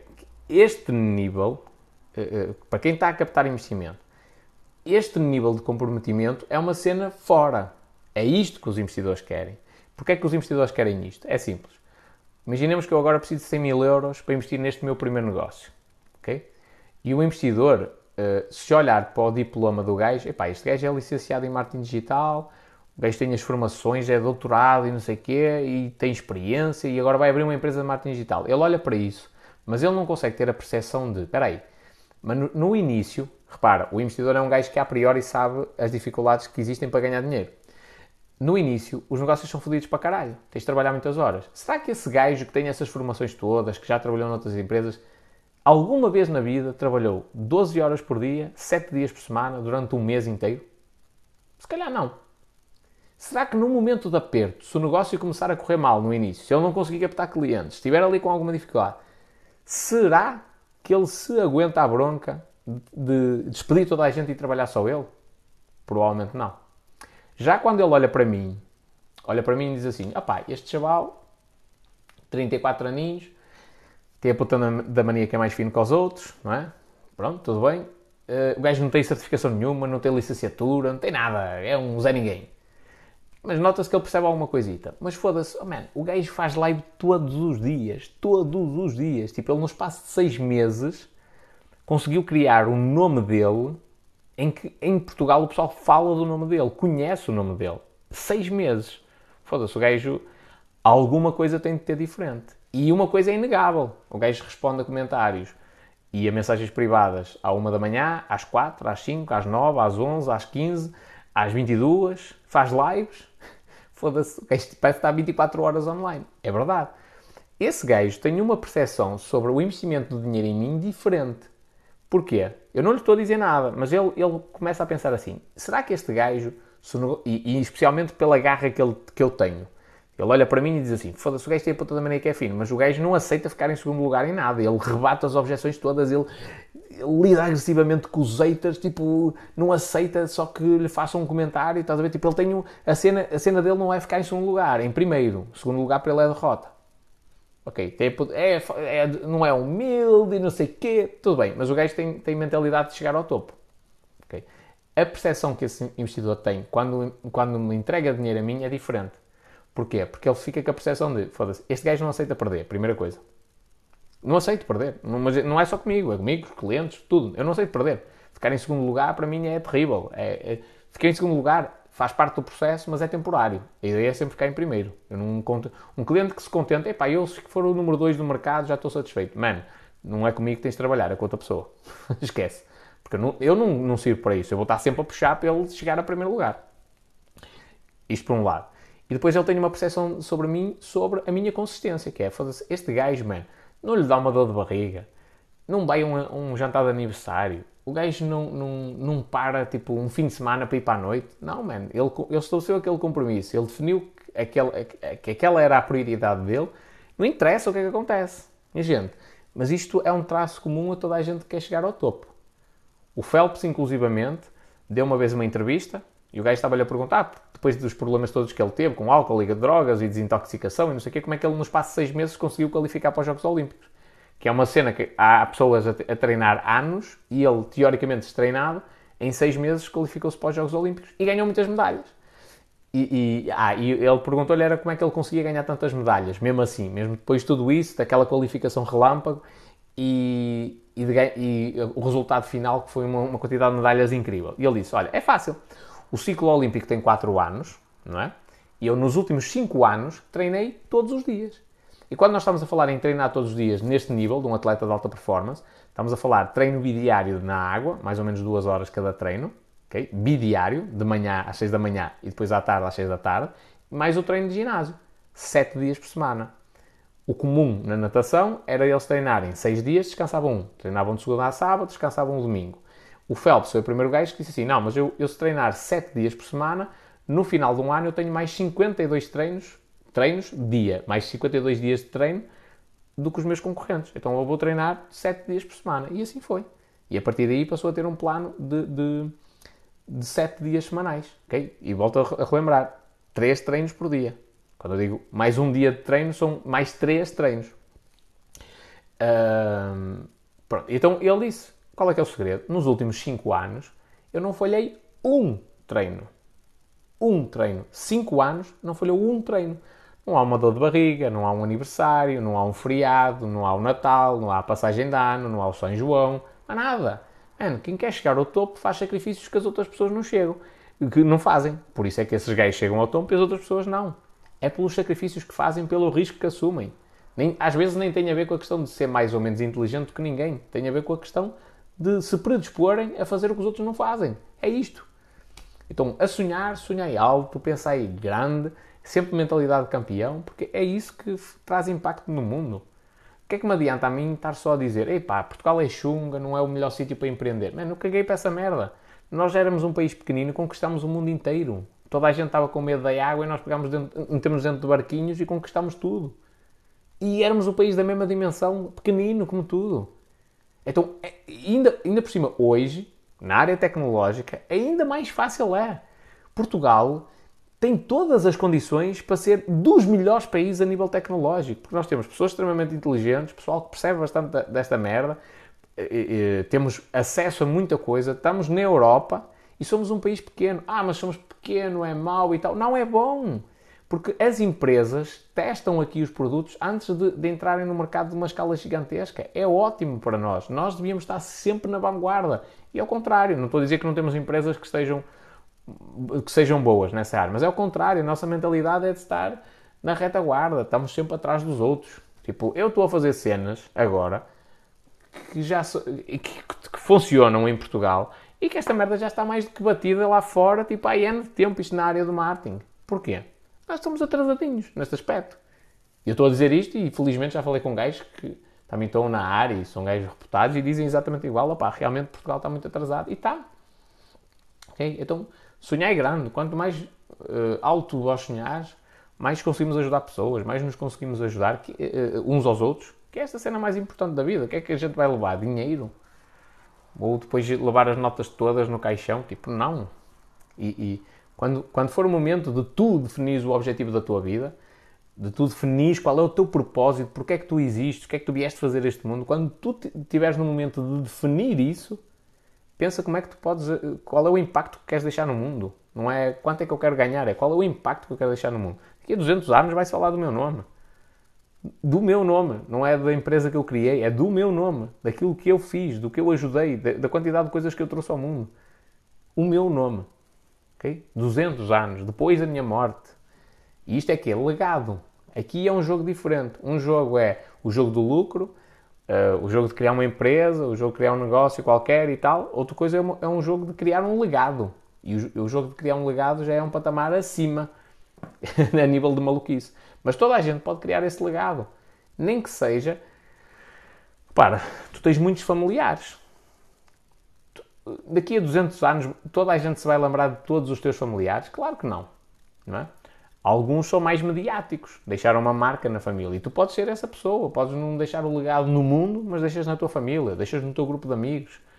Não é? E não interessa se tu ajudas um milhão de pessoas ou uma pessoa. Interessa que tu passaste pelo mundo e ajudaste alguém. Uh, e quanto mais tu olhas para os lados, mais pessoas vais perceber que precisam da tua ajuda. Isto é a primeira, a primeira coisa. Quanto mais tu olhas para o lado, mais vais perceber o quão importante tu és no mundo para conseguir ajudar pessoas. É inenarrável, e, e já agora, quem nunca fez tipo, algum tipo de voluntariado, eu recomendo vivamente, porque é inenarrável a sensação de tu fazeres bem a alguém e não receberes nada por isso. Okay? Vais ajudar alguém que está numa situação difícil, tu ajudas, a pessoa diz-te obrigado. Ou às vezes nem diz nada, tipo, só olha para ti, abana a cabeça, tipo, em, em sinal de gratidão não há nada mais valioso do que isso. Nada, nada, nada. Podes ganhar milhões. Se não tiveres esta sensação no teu dia a dia, és uma pessoa pobre. Pobre. Podes ter milhões na conta, podes andar aí de Ferrari para trás e para a frente. Podes ser o gajo mais conhecido que, que aparece na televisão e que se fala na rádio e que aparece na internet. És o maior youtuber do mundo. És uma pessoa pobre porque não és uma pessoa plena, não tens tudo na tua vida. E isso é, é dou-te já a garantia. Essa sensação de tu ajudares alguém, tipo de ficares com o coração cheio, é a cena mais valiosa que tu podes ter. Sem a mínima dúvida em relação a isso. Ok? Diz a Ana, desde o início do ano que não tiro uma folga. A mim já não é desde o início do ano, mas pronto. Não, mas minto, houve ali uns dias que eu, que eu relaxei, parei um bocadinho, também teve ligado um bocado com negócios, mas parei um bocado, mas relaxei. Mas relaxei, nunca é 100%. Estava longe e não sei o quê, mas tinha internet e mandava mensagens ao pessoal da minha equipa e perguntava como é que estavam as cenas. Faz parte. Bem, minha gente, estamos mais do que na hora. Mesmo. E a minha garganta está off. Outra maluquice, que é um gajo que está sensível da garganta e, e, e, tem algumas dificuldades em falar todos os dias, já gastou bastante a voz durante muitos anos e estabelece a cena de epá, vou fazer uma live todos os dias. Olha maluquice. Este, esta semana eu vou fazer live. É esta, teoricamente, era a mais curta que eu ia ter de todas. Já vai com 2 horas e 25 e era aquela em que eu tinha a flexibilidade de falar sobre as coisas que eu quero. Agora, daqui para a frente, tenho live todos os dias, todos os dias de uma temática diferente. Até vos posso dizer: olha, amanhã, terça-feira, Guilherme, vamos falar de blockchain e cenas técnicas que eu tenho de estar com muita atenção. Que, porquê? Porque o Guilherme vai explicar às pessoas e vai-me explicar a mim e eu tenho de perceber porque eu preciso disso para alguns negócios. Uh, Quarta-feira, Fábio da Tech Auto, empresário, Vem cá falar sobre reprogramação automóvel, a experiência dele na produção de conteúdo no TikTok. Quinta-feira, Mónica Assis Rodrigues, uma temática completamente diferente. Relacionamentos, vamos falar sobre traição. Uh, o que requer de minha parte eu pensar também bem nas coisas, o que é que eu posso dizer, o que é que eu não posso, perguntas que lhe possa fazer. Sexta-feira, João Soares, contabilista, vem cá falar sobre contabilidade para as pessoas tipo normais, ou melhor, algumas questões de contabilidade a terem atenção, ou algumas dicas, tipo portal das finanças, é fatura, essas merdas assim, IRS, pronto, vamos falar um bocadinho sobre essa cena. Sábado, J. Oliver, é uma live que exige imenso, é lógico que o J fala mais do que eu, que ele tem mais experiência do que eu, mas é uma live que exige imenso, porque é um gajo que está num patamar maior do que o meu, se eu me quiser destacar ou dizer alguma coisa de jeito, não é? Eu tenho de estar atento ao que ele diz e fazer comentários perspicazes, não passo por bobo da corte, não é? Pumba. Sá, domingo, isto sábado, domingo, e em aspas, Paulo Leão, é um gajo que também está num patamar superior ao meu, eu para me distinguir, para mostrar tipo alguma coisa de útil, novamente, te, exige imenso de mim, eu tenho de, de, de, conseguir fazer comentários perspicazes, e até lá ainda vou definir o tema da live com ele, pronto. E, e, ou seja, é uma semana de malucos. E pronto. é mais ou menos isso. E a próxima semana vai ser mais ou menos igual. Pronto. E é o que temos, minha gente. Vou ver se aparece na sexta para meter ordem nisso. Podes ajudar. Bem, minha gente, muito obrigado a todos. Olha o grande Fábio, nada aqui. Muito obrigado a todos. Um, é, e já agora, questão dos números ai, tens poucas pessoas na live, isto voltando à temática. Minha gente, parecendo que não, eu neste momento vou falar para 32 pessoas. Estão 27 ou 26 no, no TikTok, mas depois tenho outras pessoas noutras redes, ok? 30 pessoas para estarem a ouvir um gajo careca à meia-noite e meia a falar sobre empreendedorismo e sobre marketing, em Portugal, numa escala de 10 milhões, é uma cena muito potente. Só para vocês terem uma noção, há gajos no marketing digital que quando fazem os lançamentos dos cursos, que vai acontecer recentemente, até vos desafio a vós, a vós fazer isso, fazem lançamentos do curso aqui para Portugal, vêm falar sobre publicidade na internet. Os gajos nessas lives, onde gastam bastante dinheiro a fazer publicidade para, para chamarem as pessoas para essa live, eles têm 80 pessoas. Nós aqui já chegamos a estar 300, inclusivamente. Okay? 80 pessoas. Portanto, estarem 30 pessoas num dia perfeitamente normal, fora de horas, se calhar até comprometer horas de sono para estar a ouvir isto, para estar a falar sobre empreendedorismo e sobre marketing, é uma cena muito valiosa. Mais importante, interessa os números? Não. Hoje estão 26 pessoas no TikTok, ontem tiveram 15, não interessa, amigo. Eu estou a trabalhar para 15. Ontem, ontem tive, teve uma, não interessa. Aliás, houve aqui alguém que deixou um comentário: epá, tanto, tanto conteúdo, tanto esforço para poucas pessoas. Man, basta uma. Esquece os números, não interessa. Tu vais para a live de um gajo que tem mil pessoas e ele se calhar só está a dizer merda. Interessa o número? Não. Onde é que aquelas mil pessoas estão a assistir vão, vão, vão parar depois daquela live? A sítio nenhum. O conteúdo que a pessoa está a, a, a, difundir é só entretenimento. É tu estás a ver Netflix, não estás a aprender nada de novo, se calhar. Se calhar. Não estou a dizer que é, não é uma crítica à Netflix. Não, não estás a evoluir nada. Não estás a pensar sobre a vida, não estás a pensar sobre os negócios, não estás a pensar sobre a estratégia de marketing que tu estás a aplicar. Ter 30 pessoas, uma escala bem inferior, aqui, que realmente estão com o objetivo, é pá, eu quero melhorar isto na minha vida, ou eu quero mudar esta cena, ou eu quero fazer isto, ou vou pensar minha, nesta estratégia para o meu negócio. É mais importante do que ter mil pessoas. Eu não quero saber do número. Um gajo que faça humor no TikTok uh, consegue atingir mais pessoas do que eu. Porque o humor, toda a gente se gosta de sentir bem, toda a gente se gosta de rir. Humor, toda a gente gosta. Eu que falo de dinheiro, falo de coisas até uh, meter o dedo na ferida, não vou atingir tanta gente. É uma, é uma premissa. O Joel Barreira, que é o gajo que faz os trick shots, a tirar as cartas e não sei o quê, tem 1.7 milhões de seguidores. Porquê? Porque o que ele faz é diferente do que eu faço. Ele atinge o mundo inteiro. O pessoal viu a tirar cartas, a fazer aquela cena difícil, e ele atinge o mundo inteiro. Porque ele não fala, não está a explicar uma cena sobre os trick shots. Quando ele explicar já é diferente, não é? E mesmo assim já tem de falar em inglês, por exemplo. Ele não está a falar como eu para o mercado português, para os portugueses que querem empreender ou que já empreendem. É diferente. Então eu não posso comparar ninguém. Não, tenho de ignorar os números. Não interessa quantas visualizações é que ele tem. Eu comecei as lives aqui com quantas pessoas? Zero. Comecei eu, sozinho. não é? E depois veio a primeira pessoa. E o que é que eu fiz? Ei, pá, só uma pessoa, não vale a pena. Não, continuei. E ajudei aquela pessoa. E essa pessoa trouxe outra e já eram duas e depois três, e depois quatro. Do núcleo inicial, já poucas pessoas uh, estão cá todos os dias, mas eles vão-me acompanhando. Mas foram eles que fizeram este boca a boca, crescer o movimento, para hoje estarmos aqui à meia-noite e meia a falar para quase 40 pessoas. 40 pessoas é muita gente, pessoal. Se vós viesses todos à minha casa agora, eu não vos conseguia receber a todos. 40 pessoas. Portanto, uh, muita, muita atenção nesta, nesta, nesta cena de olhar para os números. Ei, eu não sei quem tem mais gostos, ai, não sei quem tem mais visualizações, ai, não sei quantos está a fazer uma live para poucas pessoas. Não interessa às pessoas. Mano, eu posso. Dei este exemplo no outro dia. Eu acabei de correr, estava cheio de trabalho, fui dar uma corridinha tipo mesmo de gás, só para pôr o físico a trabalhar. Acabei de correr e estava um senhor deitado no chão.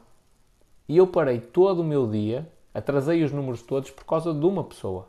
Não foi por causa de outra, foi por causa de uma pessoa. O senhor estava, estava bêbado, estava a precisar de ajuda, teve de ir ao hospital e eu parei tudo por causa de uma pessoa. Uma pessoa. Não foi milhões, não eram milhões de pessoas que estavam deitadas no chão a precisar da minha ajuda e eu parei porque sou a pessoa mais, mais solidária do mundo. Era uma pessoa. Uma. Chega. Se eu ajudar uma pessoa por dia, ui, Deus me livre. O mundo fica um sítio bem melhor. Normalmente essas pessoas que fixam-se nos números, ai não sei o quê, tão pouca gente, e blá blá blá blá blá blá onde é que elas chegam? A lado nenhum.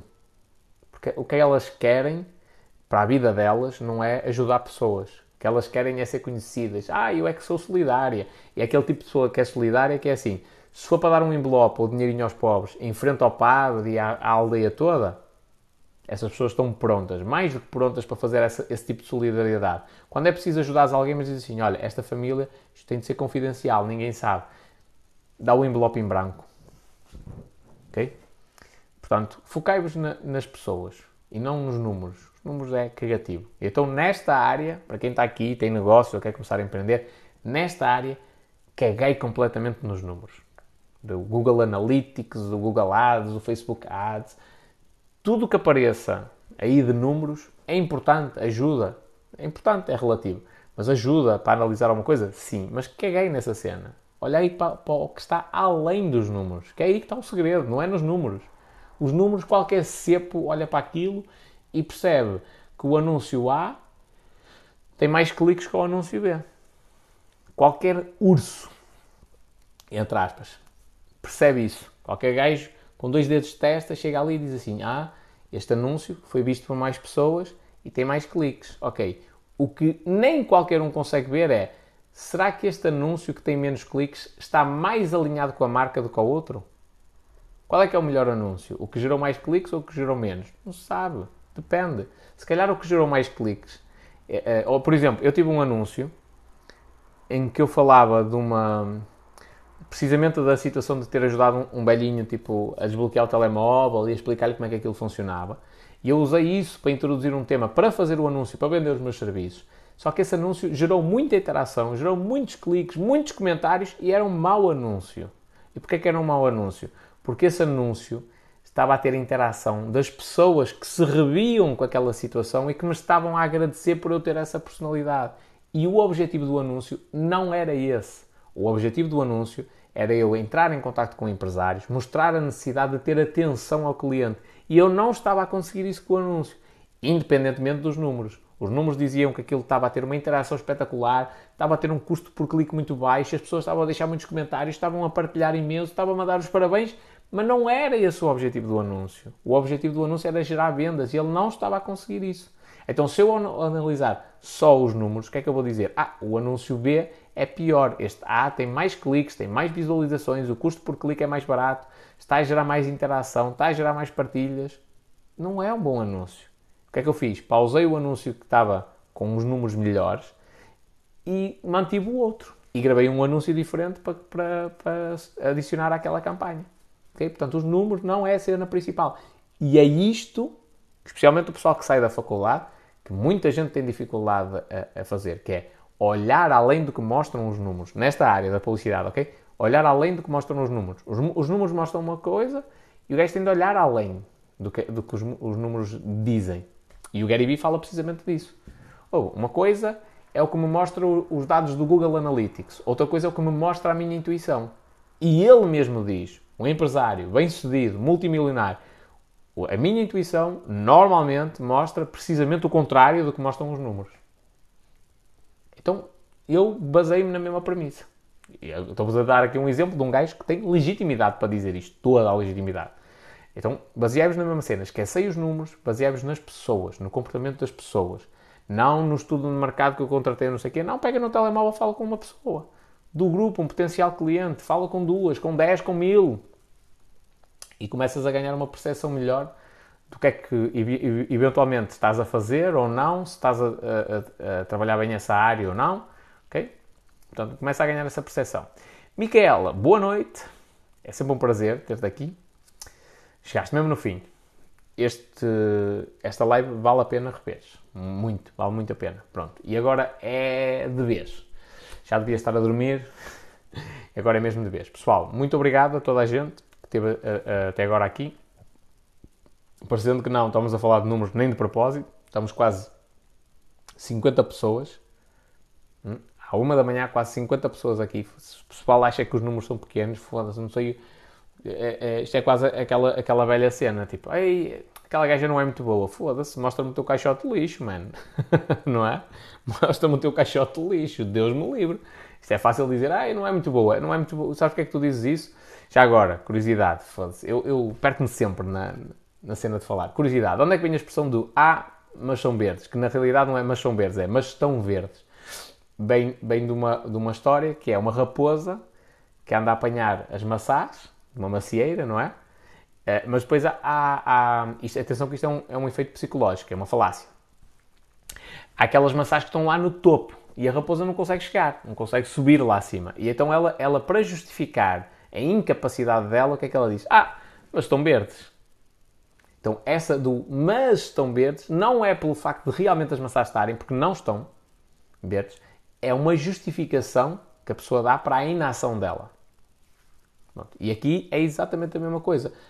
Um gajo vê uma gaja muito boa e não sei o quê. Ah pá, não é tão boa assim. É a justificação que se dá porque a gente sabe que aquilo é inalcançável para nós. E é uma, é uma cena que é inalcançável só a nível mental. Porque se tu não tentares, nunca sabes se é alcançável ou não. E, e, aqui é a mesma premissa. Tipo, 50 pessoas a estarem aqui ouvirem coisas relacionadas com marketing e empreendedorismo, minha gente, à uma da manhã é uma cena muito valiosa. De uma segunda-feira, de uma segunda para terça-feira, é muito valioso mesmo, muito valioso. Significa que em Portugal há gente que realmente quer evoluir, há gente que quer empreender e, e que está predisposta, inclusive, a alguns sacrifícios para levar negócios à frente, para criar negócios. Isto é muito valioso.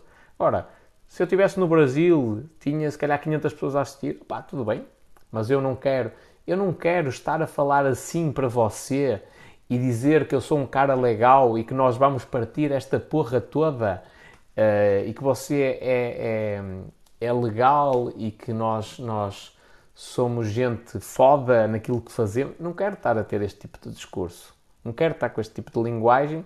E se os brasileiros quiserem aprender comigo, eu faço todo o gosto em, em nos ajudar e eles aprendem em português de Portugal. Da mesma maneira quando eu vou aprender alguma coisa com um brasileiro, aprendo em português do Brasil. Eu trabalho com brasileiros, o meu editor de vídeo é brasileiro, eu falo para ele em português de Portugal, ele fala para mim em português do Brasil. Ele escreve da maneira dele, eu escrevo da minha maneira. Ele diz geladeira, eu digo frigorífico. Ele, ele, ele diz celular, eu digo telemóvel. E ele percebe o que eu digo e ele percebe o que ele diz. Não preciso andar aqui com adaptação de discurso. Essa adaptação de discurso acontece porque, uh, já agora, fica uma percepção, é de gente que não está no campeonato para ficar em primeiro lugar. E tenta não perder as pessoas, tenta facilitar tudo ao máximo. Amigos, eu sou o que sou. Eu não vou mudar a minha personalidade porque alguém diz, ei, ao espanhol, desculpa, mas eu até gosto do teu conteúdo, mas eu não gosto da tua maneira de ser. Que é, eu vou mudar a minha maneira de ser porque aquela pessoa não lhe agrada? Caguei para ela. É mesmo assim. E aqui é exatamente igual. Epá, mas eu sou brasileiro. Oh, meu irmão, eu sou brasileiro, eu não entendo muito bem. Aprendes, amigo. Eu, a primeira vez que ouvi o podcast do Gary Vee, não conseguia perceber o que é que ele dizia. Isto é, é verdade, e foi há pouquíssimo tempo atrás. O meu inglês não é muito bom, ainda estava numa fase ainda mais prematura. Uh, além disso, o Gary Vee fala muito rápido e usa muito a cena tipo o dia a dia, não é? Uh, aquele calão em muitas coisas. E, e, tem ali um certo, um certo sotaquezinho diferente. Opa, uma cena esquisita, não é que, que ele tenha sotaque lá da, da Rússia, onde é que ele veio, mas tem, é uma maneira diferente de falar. E eu não percebia. O que é que eu fiz? Ou, ou ainda, ainda agora estou a ouvir o audiobook dele. O que é que eu fiz? Habituei-me porque eu sei que aquele gajo tem uma coisa, está a dizer uma cena valiosa, tem, tem, eu consigo aprender muita coisa com ele, então eu habituei-me a ouvir a maneira dele falar, a aprender a, a, a, a devorar o conteúdo dele. É isto. Então, se algum brasileiro quiser aprender alguma coisa comigo, habitua-se a ouvir em português de Portugal. Simples, não há dificuldade nenhuma. Pronto, é, é só para vocês uma percepção. É, faz sentido nós facilitarmos a vida do cliente, faz sentido nós tentarmos falar a linguagem das pessoas dentro daquilo que é ainda a minha personalidade. Por exemplo, eu não digo a palavra você. Não digo. Até porque opinião não é opinião, é, tipo, é um erro crasso de português. Pronomes pessoais. Eu, tu, ele, nós, vós, eles. São estes pronomes pessoais. Okay? O pessoal goza muito de, de, Agora vou deixar aqui uma cena que é. O pessoal goza muito. De, uh, há um áudio que anda por aí que é olhando aqui, não é? O olhando, olhando, isto diz muito no Norte, olhando, olhando. Mas a pessoa que, e o pessoal goza, não é? São, é o pessoal do Norte, são os parolos. Mas depois o pessoal diz, olhem, quer uma, quer a outra estão erradas, ok? Olhai. O certo é olhai. Olhai. Vós. então, uma é, é, um parolo, o outro é chique. Mas quer olhem, quer olhem, está errado. Em 90% das situações em que isto é dito, o, o, a conjugação correta do verbo olhar é olhai.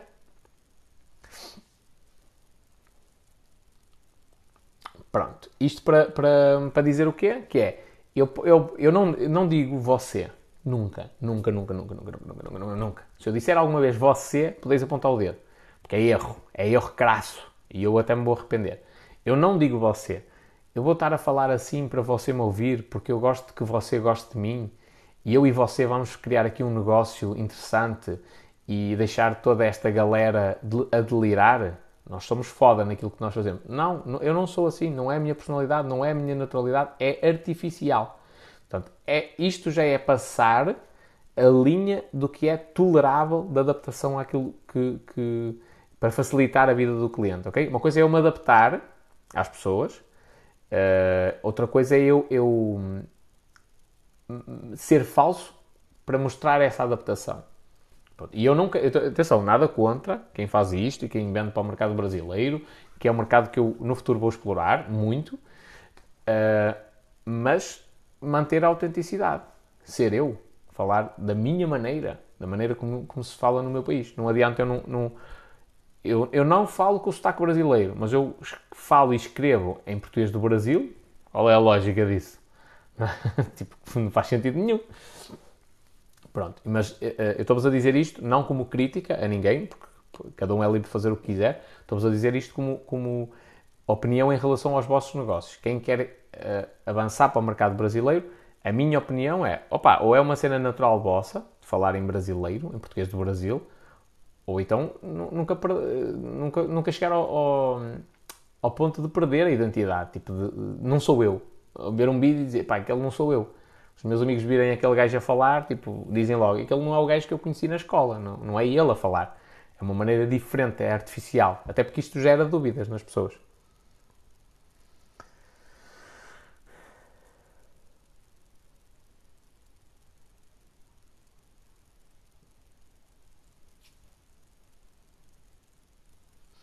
Em tomar dizem, vamos ali. Dizem, vamos acolá. Muda bastante de zona para zona. Sim, acontece. Já agora, para quem vai... Eh, como é que é? Quem vai para Abrantes, deixa tomar atrás, não é?